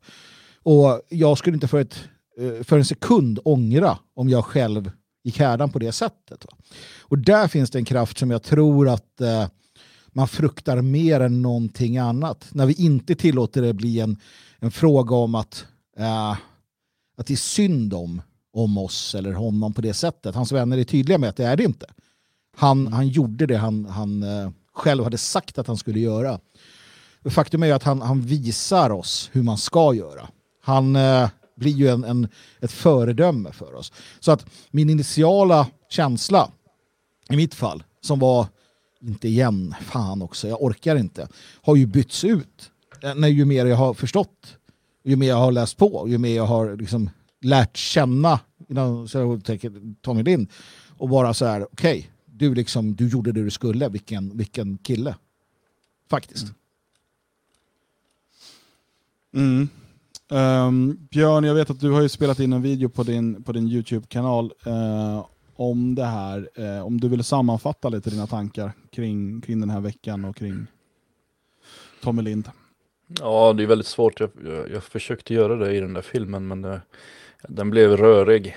Ehm, jag har fortfarande inte riktigt samlat mig kring det här, men, men det slutsatsen jag kommit fram till ungefär samma som Magnus. Nu hörde jag inte hela hans resonemang där, för mitt nät bråkade. Men, men um, um, jag har pratat under veckan med, med ganska många som under senaste åren haft kontakt med Tommy.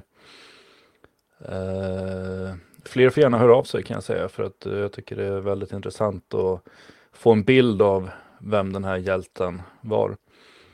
Men han var väldigt omtänksam. Han ställde alltid upp för sina vänner. Han var rolig, eh, god humor. Ehm, det är väl de två saker som, som de flesta nämner. Eh, och att han ställde upp för sina kamrater, det var ju det som också avslutade hans liv. Han dog på det sättet han levde, som en hjälte, som en förebild, som ehm, vi andra har att ta efter. Förhoppningsvis då med, med eh, annan utgång, men att eh, ställa upp så, så för en kamrat som han gjorde, eh, med risk för sitt eget liv och till slut offrade sitt liv. Ehm, det är oerhört starkt. Det är, han är en sån förebild som, som svenskar har behövt i många år. Mm. Vad eh, tror du Magnus, vad kommer hända här de, från, från gammelmedia, alltså etablissemangets håll, tänker jag. Vad kommer hända de kommande veckorna? Jättesvårt att säga, men jag, jag misstänker att de, om de kan, fortsätter att lägga locket på och fortsätter att inte prata om det. Det beror lite grann på oss också naturligtvis. Um, ja, huruvida det här kan få någon effekt. Och Sverigedemokraterna självklart, de, de, de skulle kunna vara företrädare för, för folket, för svenskarna, för döda svenskar, mördade svenskar om de vill. Och det, där finns det en, också en jävla kraft helt enkelt. För att vi vet att skulle Jimmy säga att okej, okay, då skulle varenda SD-are eh, liksom förmedla de idéerna ut till, till menligheten. Uh, återstår att se helt enkelt. Uh, hittar man någonting för att kunna förminska eller smutskasta Tommy eller själva händelsen så kommer man göra det också. Eh, om det går. Men, det kommer komma oavsett. Det, eh, Även om man inte hittar någonting så, så kommer Nej. det komma. Vi, vi, vi har sett det i så många exempel tidigare. Man ja. eh, arbetar just nu på högvarv för att kunna smutskasta eh, Tommy. Och det, det, kommer komma en, en hård smäll som gör att många av oss kommer börja tvivla på vem han var. Um, men det gäller att stå emot det för, för, att vi vet att det kommer och det är deras sätt att hantera det här. Precis, eh, det där kommer vara... Um, om de följer den vanliga mallen, den som vi har sett nu när vi varit med om några sådana här saker de, de, senaste 20 åren, så kommer man eh, försöka, om, alltså man, det gör man redan nu, är att angripa de som vill, som vill hedra hans minne och som vill liksom ropa ut hans namn högt. Alltså de, de, den nationella oppositionen i alla dess olika schatteringar angriper man med olika invektiv och, och försöker stoppa och, och, och smutskasta.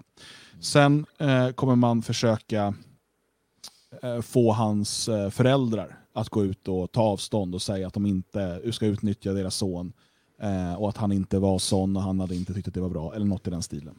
Eh, och man kommer försöka smutskasta Tommy genom att hävda att han eh, antingen bara var en dålig människa eller att han visst älskade eh, invandring och han, han lyssnade på svart musik eller något så här riktigt ja, dumt. Um, och eh, Man kommer försöka vrida och vända på vad som hände den där uh, natten um, på olika sätt. Uh, för att det, det är så här de, de agerar. Och Du som tittar eller lyssnar på det här nu, var beredd på det. Det kommer komma en, en ordentlig... Om de inte lyckas tiga ihjäl det, vilket jag tror de inte kan, för jag är rätt säker på att Sverigedemokraterna kommer uttala sig.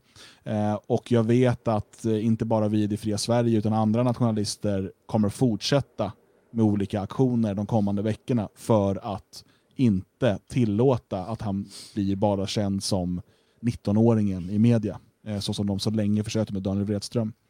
Mm. Um, så lyckas de inte tiga ihjäl det, vilket jag tror de gör, så kommer det komma den här attacken Eh, för att försöka få oss eh, och, och svenska folket att tro att situationen var en helt annan eller Tommy var en helt annan. Ja, och naturligtvis få oss att framstå som att vi utnyttjar detta. Att, att titta nu, nu utnyttjar nationalisterna det här eller rasisterna och sådär. Så att det kommer komma också. Men eh, det, det ska vi helt ignorera naturligtvis. Jag tycker att bilden är väl i princip färdig, kan komma lite mer. Men just den här, eh, den här hans namn är Tommy Lind, tycker jag nog att man kan fortsätta med eh, allt jämt. Vi, eh, vi eh, alltså naturligtvis kommer man eh, eh, skriva det ett par gånger per dag. Alltså, det är viktigt att fortsätta med detta, att vara uthållig inte tillåta det att det blir namnlöst, inte tillåta det att sjunka tillbaka. Utan hela tiden ligga och, och se till så att det ligger ute. För att det gör att folk börjar, vem, vem vadå? Vem är det? Varför, varför skriver ni det här? Va? Uh, och då får man möjlighet att förklara varför. Så det är en sån sak som, som vi gör. Att fortsätta så att säga, mema in det här också i, i, det, i den verkliga världen. Um, låt inte det här bli någonting som sjunker tillbaka utan snarare tvärt, precis tvärtom. Uh, och, och från, från huset där jag sitter så är vi nu i färd med, tror jag, att sätta upp en, en stor uh, banderoll uh, längs med i princip hela huset. Mm. Där det står hans namn är Tommy Lind. Punkt slut. Mm. Um, och det är för att det här ska synas och det ska höras från norr till söder och öst till väst. Um, och det, det är jätteviktigt att vi gör det. Mm. Ja, vi kommer såklart fortsätta följa den här utvecklingen och för dig som är medlem i Det Fria Sverige, eller blir det, eh, gå in på friasvenskar.se, vår medlemsplattform. Eh, där finns det också material du kan sprida för att fortsätta eh, sprida det här viktiga, det här viktiga ordet. Eh, vi kommer fortsätta göra det på olika sätt. Ta ditt ansvar. Eh, det kan vara så enkelt som att skriva hans namn är Tommy Lind på Twitter det hjälper. Det är det, det, som är så intressant i det här läget, just för att så många är med och gör det. Mm. Så, kan, så, så, så, går det igenom alla filter nu och hamnar högst upp på trendinglistan, vilket gör att alla svenskar som går in på Twitter ser hans namn. Det är, det är effektfullt och, och um, vi ska inte tillåta honom att bara bli en anonym siffra i statistiken. Vi eh, ska eh, tala om det här med yttrandefrihet. Är du för det Magnus? Ja, i princip. Men som sagt, jag har redan sagt att jag, jag upprätthåller idén om det stora västerländska hyckleriet som en grundförutsättning för all framtid. Um, så att, uh, ja. Björn, yttrandefrihet. Ja, nej, jag är ju nästan fundamentalist när det kommer till den, uh, det ämnet. Uh, I alla fall att jag ska få säga vad jag tycker. ja. Jag, jag kommer att tänka på det här för att um, det, det, stiftas ju lagar hela tiden som inskränker yttrandefriheten. Eh, det kan vara i Sverige eller i andra länder. Och, uh, när vi talar yttrandefrihet så har väl den egentligen, alltså så länge de moderna rättsstaterna och sådär, har den ju alltid varit villkorad. Eh, jag vet inte om det finns något land där den är helt, alltså inte ens i USA längre va, som den är helt oinskränkt. Nej, den har inte varit helt villkorlig. Alltså, I USA så är det, du får säga att någon förtjänar att bli skjuten, men mm. du får inte säga det framför en mobb i närheten av den personen. Mm. Um, och du får inte skrika elden är lös om inte elden är lös. Mm. I övrigt så får du säga vad du vill. Ja, men så att någon typ av inskränkningar har alltid funnits i yttrandefriheten. Ja. Men en sak eh, som blev lite nyhet i, i alternativmedia så där, det är en ny lag i Tyskland. Mm. Eh, och den här är egentligen en utvidgning utav en, en gammal lag i Tyskland.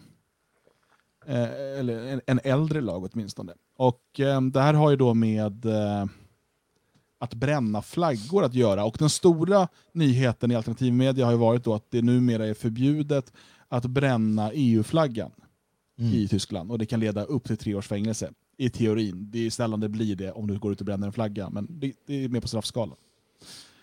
Eh, och eh, Det här är egentligen då en förlängning på en lagstiftning som gjorde att det var förbjudet att bränna den tyska flaggan. Eh, och Det här var en diskussion som drogs igång utav Socialdemokraterna för att de var arga för att protest, eh, pro, protestanter, folk som protesterade, kan ha varit protestanter, jag är osäker, eh, brände Israels flagga. De protesterade mot eh, ockupationen av Gaza. Eh, och Då brände man den israeliska flaggan och det, här, det kunde inte sossarna i Tyskland tåla och därför ville man då utvidga lagen till att gälla även utländska flaggor. För det hade blivit säkert konstigt om man sa att det gäller bara Tysklands och Israels flagga. Utan då, så, ah, men då får man inte bränna någon flagga. Och då tar man det här steget längre genom att också förbjuda då att elda EU-flaggan. För, jag, för mig, jag kan se ehm, tankegången när man säger att ah, du får inte bränna någon nationsflagga. För att det är bara ovärdigt sätt. Alltså det, det här representerar, för många representerar deras folk. Ja. Eh, och och det, är liksom, det, det är ett sätt man inte gör på. Men EU-flaggan, den, är det för någon den representerar ens identitet? Det är för vad heter hon, Birgitta Olsson. Det är väl Ja, hon? jag skulle precis säga Birgitta Olsson. Ja, det, det är liksom... Eh, vad, tycker du om den här, vad tycker ni om den här lagen pojkar? Jag vill veta om den gäller NATO-flagga också. Och Då kan jag, någonstans, då kan jag köpa det. Alltså att, det, att, det är en, att man, inte brä, man får inte bränna flaggor. Alltså, Men det princip, också så här, precis som prostitutionsdebatten, men vad är en flagga då? Mina lakan, får jag bränna dem? ja, om du ritar något på dem. Nej, men alltså, jag, jag håller ju med, men jag gillar ju inte EU. Men jag förstår hur de tänker, för de är ju EU en, en, en, eh, en ny nation som håller på att växa fram. Eller en ny, liksom, ett, ett Förenta Staterna. Ehm, så att jag förstår hur de resonerar. Jag håller inte med dem. Jag tycker man ska få bränna EU-flaggor hur mycket man vill. Ehm, i princip har jag inget emot att du bränner andra nationsflaggor heller. Den egna ska du fan ta om inte får bränna. Så att här kommer vi in, eller ja, i alla fall inte på det sättet. Men, men nej, jag håller med, alltså, den egna nationsflaggan, det får man göra i Sverige, ska vi komma ihåg. Du får göra vad du vill med svenska flaggan. Uh, och alla andra flaggor också för den delen. Så att här, här kommer de ingen vart. Men, men att, den, att den egna flaggan och att andra länders flaggor inte ska um, användas på det sättet, det, det, kan jag, det kan jag köpa rent sådär. Eh, att det är ovärdigt och man vill inte ha det. Men EU-flaggan återigen, det blir ju... Nej, det blir knepigt. EU-flaggan är ju någonting annat. Det, det är ju mer en politisk symbol Ja, som man absolut borde få lov att skända i yttrandefrihetens namn. precis. Eh, precis som man bör få ha eh, en överstruken hammaren och skäran eller vad som helst. Eh, det var någon i, i, i chatten såg jag som skrev att det gäller även att bränna hakkorsflaggor. Och principen blir väl egentligen densamma fast tvärtom. För att du gör ju ett brott när du håller upp flaggan innan du har tänt eld på den. Ja. Men, men ehm, nej jag vet inte, jag tycker inte om när man skändar flaggor så jag kan också gå med på, på nationsflaggor. I Sverige borde det absolut vara förbjudet att, att skända den svenska flaggan och även så som idrottsmän springer runt och släpar den i marken efter de har vunnit lopp och sånt där. Eller klottra AIK på dem eller valfritt lag.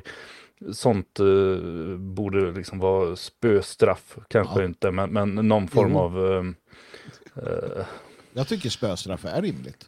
I, alltså att du har någon... någon Jag är inte så glad i den formen av bestraffningar, men, men uh, rejäla böter och fängelse och sådär.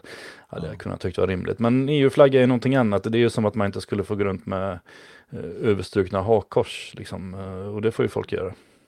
Bara det som står i chatten där, är det inte, är det inte så att en förbrukad flagga ska brännas? Nej, absolut inte. Absolut inte. En flagga du inte längre kan använda ska eldas upp. Mm. Det är en markant skillnad. Berätta. Du lyser upp ett kors, du eldar korset, du bränner inte korset. Ja, är du satanist kanske du gör det. Ja, när, du, när du tänder eld på ett solhjul på midsommar så, så lyser du upp det, du bränner det inte. Det är i, i själva ordet det ligger. Så att en svensk flagga som du ska kassera, den eldar du med fördel upp. Men du bränner den definitivt inte. Men är det, okay, görs det på olika sätt eller är det bara semantik? Nej, det görs på olika sätt naturligtvis. Att, att bränna en flagga, i alla fall för mig så, så blir det ju semantik av det, men det är liksom att du står där och hoppar på den och beter dig som en, en grobian. Men att, att du viker din svenska flagga. Uh, våran våran uh, krönikör eh, Johan, Johan Olsson har skrivit fint om det här när han, när han begraver sin flagga, båtflagga i, i havet. Men då, då gör du det på ett fint sätt och eldar upp den så att säga respektfullt. Så att det, nej, det är skillnad på hur du gör det naturligtvis. Mm. Nej, sen så står det ju i den här artikeln också, jag, jag har inte studerat lagen, men, men då att det också är olagligt då att, att på något sätt, eh, som jag förstår det, då, att, att göra sig lust eller För du kan ju inte bränna, men du, alltså, det kanske är ett CD-skiva de menar, men att den här EUs nationalsång. Ande Freude. Eh, ja, Den den, är den är också olaglig att skända. Det är bra. Ja, men det Hur är väl det de gör den? genom, ja, genom att ha den som EUs nationalsång. Tycker jag. Precis, Ja, så därför ska de, måste de sluta med det menar jag då. Jag menar, är det är för så himla för att- Och till exempel, då, om du, får man ha liksom eh, vaxljus med EU-loggan på. Det, alltså jag, för mig blir det, det blir jättekonstigt. Eh, är det just flaggor? Nej, man, jag vet inte, jag bara såg här, man kan kasta den i soporna. Nej, nej, nej, nej, nej, du får absolut inte kasta en svensk flagga i soporna. Men EU-flaggan kan du kasta i soporna. Det är chatten jag är inne här. Jag, jag bara såg det ur sin kontext, ursäkta. Så, du kan, ja, slänga EU-flaggor i sopcontainer kan man väl göra? Mm. Eller Ja, är det det, det är eh, underligt. Men, men okej, jag vill bara, för att det här har blivit en grej i, i alternativa medier. Eh, och, och, och liksom, ja, men det här är för jävligt och Tyskland inskränker yttrandefriheten och så vidare. Samtidigt har jag inte läst någonting i alternativa medier. Eh, och jag tänker, för här ska vi bli liksom lite självreflekterande. Om eh, Ungerns lagstiftning, som om jag har förstått den rätt, och är det så att jag blivit lurad av liberal media nu och det här inte är sant, eh, så slänger jag in den brasklappen redan nu, att det här kanske inte ens är sant, alla bara ljuger, det är inte så här. Men vi förutsätter att det är så här, okej. Bara för sakens skull. En lagstiftning nu som gör att det är olagligt att ljuga eller sprida felaktig information om coronaviruset. Då eh, kommer polisen att hämta dig. Jag kan sympatisera med den lagen. Jag inleder med den bredsidan. Jag, sy- jag, kan, jag kan sympatisera med den lagen. För att så här finns det ju Jag många tycker stater inte om som den. gör om, om historiska händelser, eller nuvarande politiska händelser då, som det här. Mm. Alltså det som, är, det som är, om man ska se det ur den positiva sidan, så är det ju att det är, ju- det är ju klart att om det pågår en pandemi med ett eh, virus som har ihjäl en massa människor så kan det ju såklart vara direkt förödande om, om någon skulle gå ut och säga att eh, nej men blir du riktigt sjuk så ska du inte söka vård utan du ska eh, ta tandpetare och sticka i knäna så kommer du bli frisk. Då, då är det ju en direkt fara. Eh, samtidigt så känner jag väl lite grann att om folk verkligen tror på det så kanske de ska göra det. Ja, Det, det problemet är om, de, om det är i samband med en smittosjukdom som, som, som smittar väldigt kraftfullt. Låt oss säga, skit i corona utan bara generellt, digerdöden. Um, under digerdödens tid så hade det varit bra att ta dem, för det fanns ju människor då som menade att nej, nej, skit i vilket, vi ska alla dö, nu super vi och har det bra. Det hade varit jättebra om man hade tagit dem och fängslat dem. För att de spred ju sjukdomen. Liksom, eh, så det är därför jag kan säga att jag, någonstans jag kan sympatisera med idén. Um, och, och det är sånt som kan göra mig vansinnig. Det är när min egen son, som kanske då har kommit till den åldern att de tittar på YouTube själva, frågar om månlandning, frågar om jordens, eh, jo, hur, hur jorden är beskaffad. För att den där skiten dyker upp med jämna mellanrum. Och det kan vara alla möjliga domedagsscenarier och så vidare. Någonstans där kan jag känna att man borde förbjuda människor att sprida allsköns idioti. Va? Och nu är jag tillbaka där den här gamla klassiska, alltså stam, st- eh, ska folk lära sig läsa och skriva, de verkar bara missbrukar. Så att någonstans rent känslomässigt kan jag direkt säga bra, spärra in de jävlarna, liksom, vilka idioter. Precis som i ett krig, att, att eh, någon jävel som går och sådär, nej det kommer gå åt helvete för oss, vi har ingen, bla bla bla, spärra in den. Så det är den aspekten. Men problemet är ju att varje land, varje land har ju olika syn på vad som är rätt hantering av corona. Precis. Och då blir det ju väldigt svårt då om, om vi säger att varje land skulle införa det här. Då hade vi fått förbjuda parabolantenner säger Ja. jag, men det är väl ingen som använder längre. Men, men internet hade man fått stänga av det för att det hade kommit information från andra stater som då hade varit ill, illegala att sprida i Sverige. Precis. Eh, Det det hade ju blivit väldigt eh, knepigt. Så det är ju klart att det måste kunna föras en diskussion, inte minst om ingen riktigt vet någonting om Mm. vad som är rätt och fel kring corona, så måste man kunna diskutera kring det.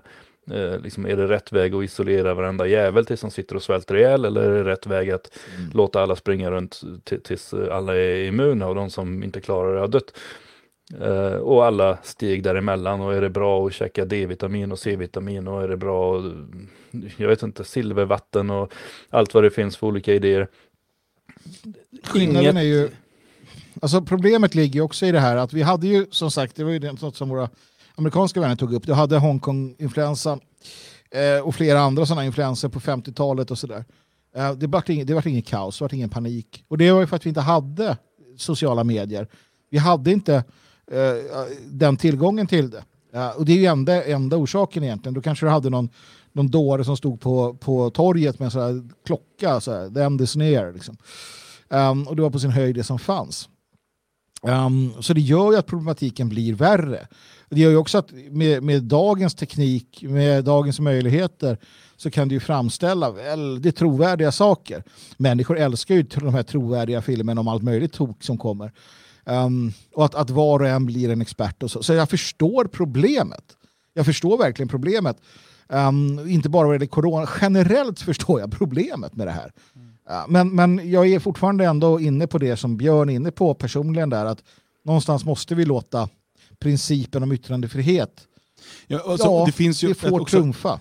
ja, och det finns ju ett vetenskapligt problem i att förbjuda eh, liksom, vad ska man säga, avvikande åsikter om vetenskap. Alltså då är det inte längre vetenskap. Mm. Det finns ju många saker som vetenskapen har kommit fram till att så här är det. Och sen har vi några år, eller ett århundrade senare, kommit fram till att nej, nej, nej, så det här var det ju inte alls. Men vi var helt säkra på att det var så. Och när det gäller till exempel då coronaviruset, om eh, vi, vi hade den här ifrån Imperial College, eh, den här studien då, där 120 000 skulle varit döda i Sverige nu och så vidare. Ja. Med Sveriges modell. Eh, och som massa svenskar sen replikerade och gjorde liknande, och så där, då var det 90 000 och vad det nu var. Eh, som uppenbarligen var felaktiga. Men då hade man, om det här då hade varit statens, om det nu är så som, som, som det påstås att det är i Ungern, om det hade varit så i Sverige till exempel, då hade det varit olagligt att påstå att den där är fel. Om det nu är så lagen är utformad. Jag kan inte ungerska, jag vet inte exakt hur lagen är utformad. Men jag menar att det finns ett problem i att säga att det finns en vetenskaplig sanning, vare sig det gäller virus, eller historia, eller eh, jordens form, eller vad det nu än är. Och ingen ska få säga någonting annat. Mm. Ehm, sen eh, tror jag, det finns ett problem här, och du är inne på det med sociala medier och så vidare, det är att vi är inte, vi är inte, våra hjärnor är inte kapabla till att ta in all den här informationen, sålla den och fatta någon typ av rationella beslut som vi tror att vi kan. Eh, som, som internet ger. Eh, alltså, det, man kan säga att innan det så det är mycket, mycket, många saker där levde vi Vi var inne i början här på 88 och folkomröstningen och Sjöbo, liksom, det fanns bara två tv-kanaler och de sa att de med Sjöbo har fel. Och då trodde alla svenskar, att, eller många svenskar, att de har fel och de är dumma och egentligen experterna säger att invandring är bra. Eh, men någonstans fanns det också någon, lite grann ignorance is bliss. Eh, att liksom, ja, vi kanske fick fel information, men idag så har vi så mycket information att vi klarar inte av att sålla det. Det, det är liksom omöjligt för, för oss alla egentligen. Um, och eh, det, vi, vi har ju hamnat i en ny värld tack vare eh, den informationsteknologiska revolutionen. Där det ställs helt nya krav och där staten faktiskt inte längre riktigt kan diktera eh, vad det kommer åt för information, eller, eller liksom etablissemanget kan inte göra det på samma sätt som tidigare. Kina försöker, men det lyckas ju inte 100% där heller. Nej. Eh, och, Nej. och de har ändå gått liksom väldigt långt. Och så länge vi har internet med relativ yttrandefrihet så eh, kommer det här, det här kommer bara vara slag i luften och, och liksom det blir lite som att det är ett gammalt system från en gammal värld som försöker slåss mot den nya men aldrig kan vinna. Precis, men och här, här kommer det ju falla på, på individer att vara källkritiska, att, att eh, i den mån de är intresserade ta reda på det. Nu är det ju så att, att eh, naturligtvis, alltså är du inte en person som befinner dig väldigt ofta på Facebook och, och, och Twitter så, så har du inte de här problemen. Um, så är det ju. Det är Massor med människor i Sverige som inte har de här problemen, alltså de, de är inte där. De, de, de tittar inte. Och det är ju jävligt inrökt och inavlat de här, de här sociala medierna. Det är ju ett kotteri, verkligen. Um, så att det, det är också på det sättet ett, ett, ett, eh, ett, ett problem som kanske är mer ett problem för oss som själva är där än för de som inte är där. För att där är det ju inte så. Utan de kanske då läser en vissa, vissa hemsidor istället och så får information därifrån. Och det, det är ju något bättre än att man gör liksom någon random människa som tycker saker med versaler till sin företrädare. Sociala Mm. medier. Men, men kan vi, om, om vi ska kunna ha ett, ett, ett starkt samhälle, om jag säger, om jag säger så, eh, kan vi då ha fritt internet och full yttrandefrihet? Eller kommer det bara leda till, ehm, till polarisering, smågrupper, eh, människor, karismatiska människor som kan få ett oerhört genomslag. Jag menar, en, en, stark auktoritär stat kan slå ner på sådana, både fysiskt och på andra sätt, och säga att ah, men du, och, och liksom, du får inte någon plattform. Men med yttrandefrihet och internet så kan charlataner mycket lätt liksom slå sig fram.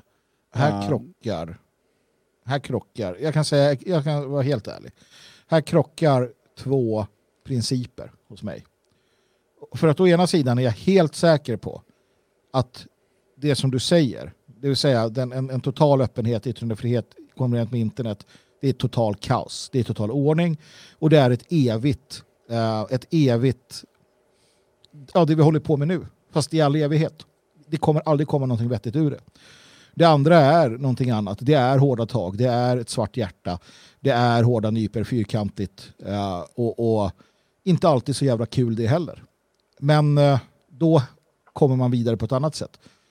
De krockar hos mig. Jag kan inte se eh, jag- kan inte se att de förenas på ett skönt sätt. Faktiskt så kan jag inte det. Jag tycker vi har sett det båda har prövats genom historien och jag ser inte att de två kommer samman på det sättet. Uh, faktiskt. Så jag, jag vet inte. Jag hoppas att Björn kan svara på det där. Ja, nej, det, det kan jag inte. Alltså, vi, vi har en väldigt rörig tid. Vi måste ändå komma ihåg, så det känns ju som att här sitter vi på, på internet och diskuterar saker. Uh, fan, jag tror jag var 12 eller någonting när, när, när vi köpte en dator hemma för första gången och den var till för bokföring och så kunde man spela Snake. Uh, första gången jag var på internet så gick jag på gymnasiet. Uh, allting har gått väldigt, väldigt, väldigt fort och jag tror ju någonstans att eh, kommande generationer kommer vara mycket bättre på att sålla saker än vad vi är.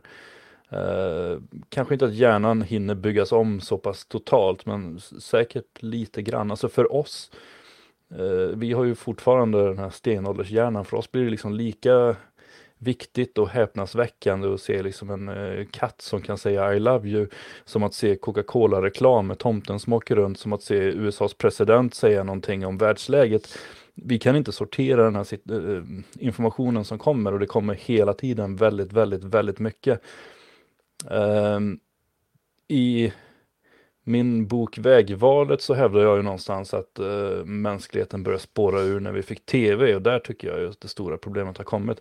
Men jag vill ju inte förbjuda tv och jag vill inte förbjuda internet utan vi får gilla läget och se vad vi har. Vi har hamnat här där vi är eh, nu. Nu får vi försöka göra någonting bra av det. Och det tror jag vår generation kommer misslyckas totalt med. Vi, vi kommer ju vara spelberoende, porrberoende, vi kommer eh, hålla på med diverse skräp bara. Liksom bara. Här har ni all information i hela världen. Vad vill ni göra? Bara, "Ah, jag vill spela små diamanter som krossas. Det vill jag sitta och göra. Och, eh, jag, jag vill liksom sitta och titta på andra som spelar spel. Alltså, vi, är, vi är usla på det här. Vi, vi är totalt värdelösa. Men jag hoppas ju någonstans att framtida generationer klarar av att bättre hantera det som har kommit. För oss är allting så nytt och fantastiskt så att vi, vi förstår inte hur vi ska använda det.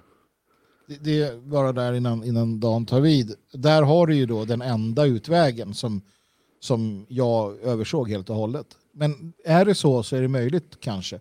Och det är för att det är utanför min begreppsvärld. Jag, jag kan inte ens se det här hända, Björn. Jag kan inte se det. Men jag kan intellektuellt förstå att så kan det ju bli naturligtvis. Uh, nu har vi ju inte lärt oss hantera tvn. Vi har inte lärt oss hantera uh, vi har inte ens lärt oss hantera radion egentligen, även om den då är bättre.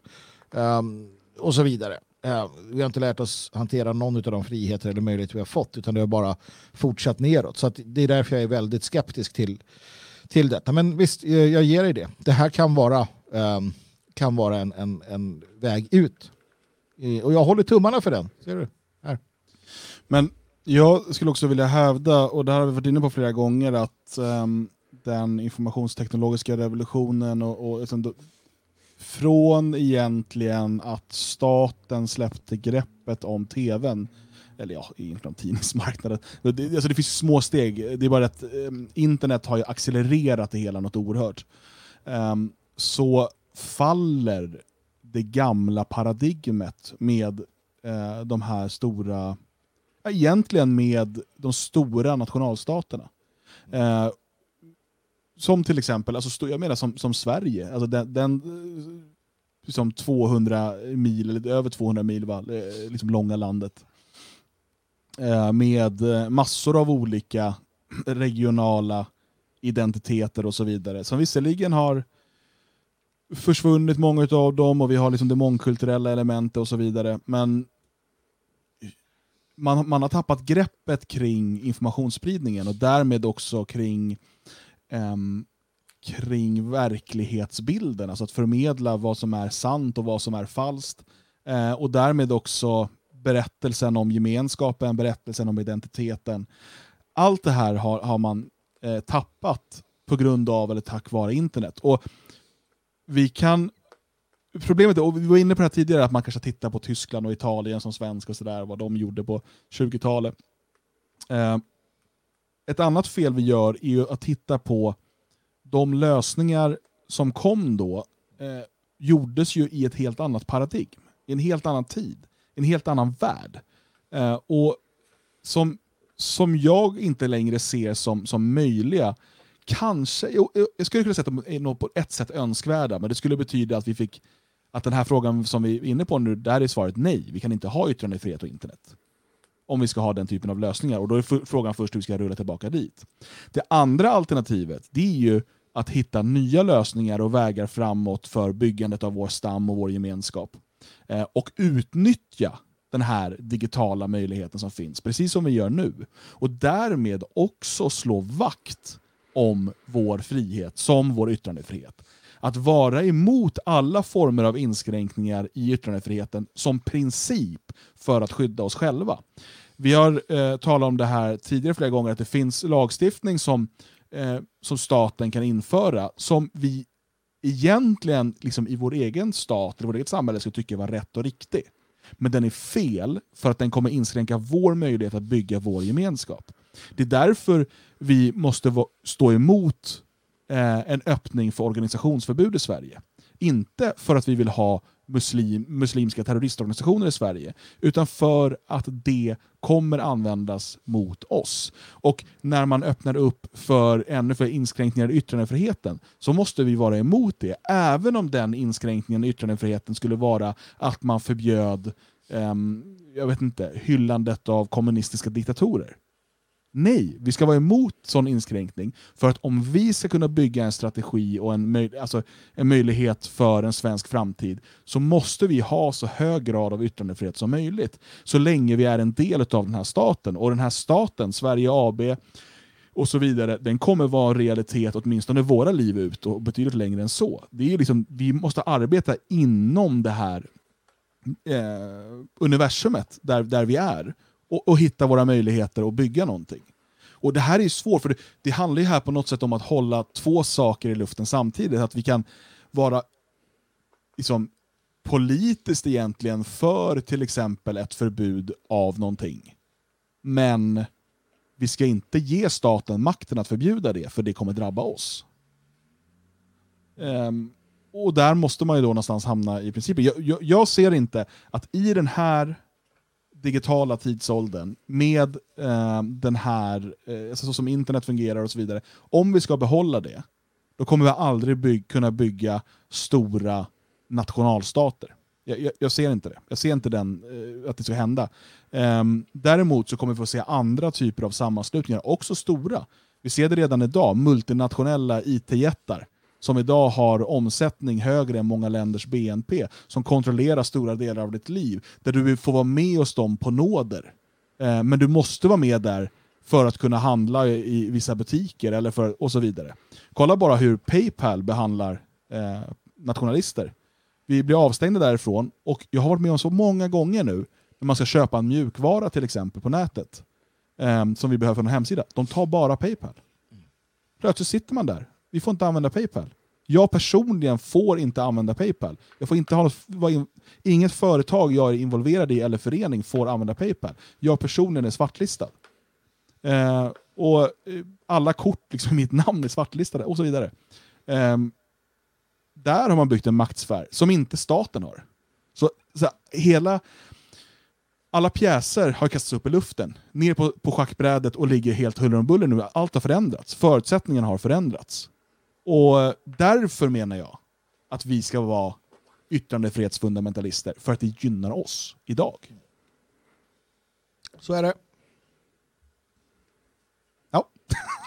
Ja, nej, jag ser inte emot någonting så att det, det. Ehm, ja, jag skulle kunna säga emot allt bara för att eh, göra programmet en timme längre, men jag eh, håller ju med så att det blir onödigt. Ja, ja, det var, här är, jag trodde jag skulle få mothugg här om ni skulle säga att eh, nu är din jävla defaitist.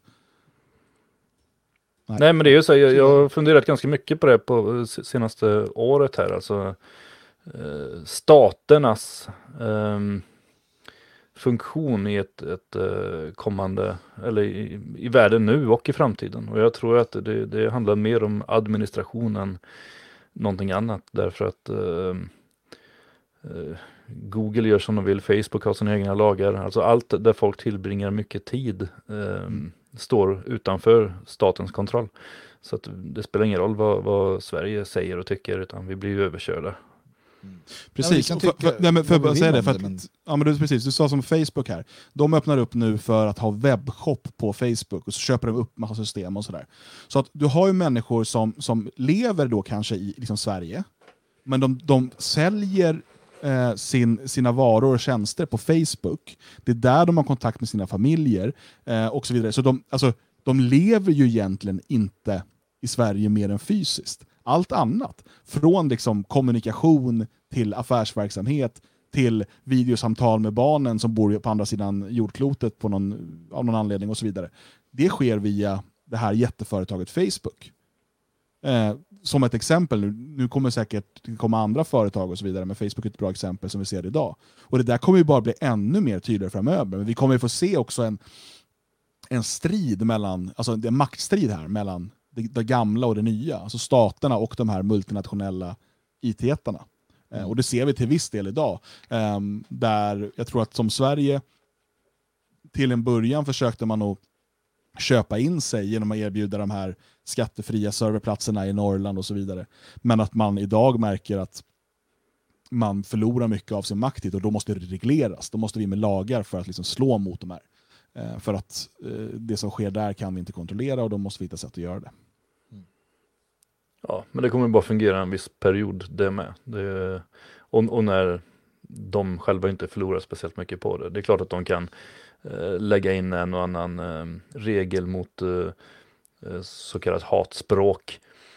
Eh, om, om staten kommer och ber om det. Men, för att det förlorar ju inte de själva någonting på. Det är ganska få människor som blir avstängda och dessutom så, så mm, ligger ju Facebook till exempel i, i händerna på någon som kan vinna ganska mycket på sådana begränsningar ändå. Men skulle staten komma in och, och, och kräva andra saker alltså, så, som drabbar deras affärsmässiga verksamhet, då tror jag bara de skulle strunta i det och köra på för att Sverige kan inte göra så mycket. Nej. Det är ett intressant ämne det här och det, det, det går ju in i väldigt mycket av det som vi, vi återkommer till. Eh, det här med att försöka förstå vart är världen på väg någonstans med tanke på att förutsättningarna ser så, så annorlunda ut jämfört med vad de gjorde för egentligen för 20 år sedan men framförallt för 50 eller 100 år sedan. Eh, och går vi ännu, alltså, många saker är eviga men, men spelplanen har ju helt klart helt klart eh, förändrats. Idag hann vi inte heller med att prata om det här med förnedringsfilmer på svenskar och spridandet utav det. Ehm, men det är ett sånt där ämne som får vara kvar tills... Och, och det är så här, eh, vi försöker nu, vi sänder ju bara det här en gång i veckan, Kväll med Svegot, och det ska vi fortsätta med. Eh, för att jag är övertygad om att vi kan hålla en högre nivå på diskussionerna då också, istället för att smeta ut det för mycket. Men eh, för den som vill ha mer och mer underhållning och lättsmält så har vi ju morgonradio på svegot.se, Sverige vaknar, eh, varje vardag mellan 8 och 11. Imorgon kommer en ny pluspodd. Det är del 3 om massinvandringen till Europa och då ska vi prata om kulturmarxism. Oj, oj, oj, oj, oj. Idéerna bakom och så vidare. Eh, del 4 och 5 kommer eh, några dagar senare. Eh, på svegot.se hittar du massor av poddar att lyssna på. Är du en sån som hellre läser, eller kanske gör både och? Teckna en prenumeration på tidskriften Nationalisten på nationalisten.se. Fjärde numret kommer ut här om ungefär två veckor. veckor. Det blir väl ett bra nummer va Magnus? Absolut, det blir det. Nu eh, levereras eh, texter här så att det bara smäller i taket som regndroppar och eh, det sätts för glatta livet. Fantastiska, fantastiska texter blir det. Eh, Oskar Rey naturligtvis, Lennart Svensson kommer skriva, Björn Björkqvist, jag själv, Dan Eriksson, Jalle Horn. Vilken uppställning, vilken uppställning. Robin Holmgren med flera, med flera. Fantastiskt bra. Det är utmärkt. Nationalisten.se teckna prenumeration. Och är du inte medlem i det svenska folkets intresseförening Det fria Sverige blir det idag på detfriasverige.se. Där eh, kan du läsa också om eh, vad föreningen gör och vad vi håller på med just nu. Men den här kvällen, den är väl slut nu, åtminstone för oss. Eh, för er andra kanske den fortsätter långt in på natten. Kanske sliter du på något lagergolv och gått och lyssnat på oss eh, och vi har fått vara med dig under de här två timmarna. Då tackar vi för din uppmärksamhet. Eh, och så är vi tillbaka nästa måndag 20.00 på svegot.se. Man kan titta live på Youtube och Facebook och kommer såklart som podcast också i efterhand. Ha en riktigt trevlig kväll och på återhörande.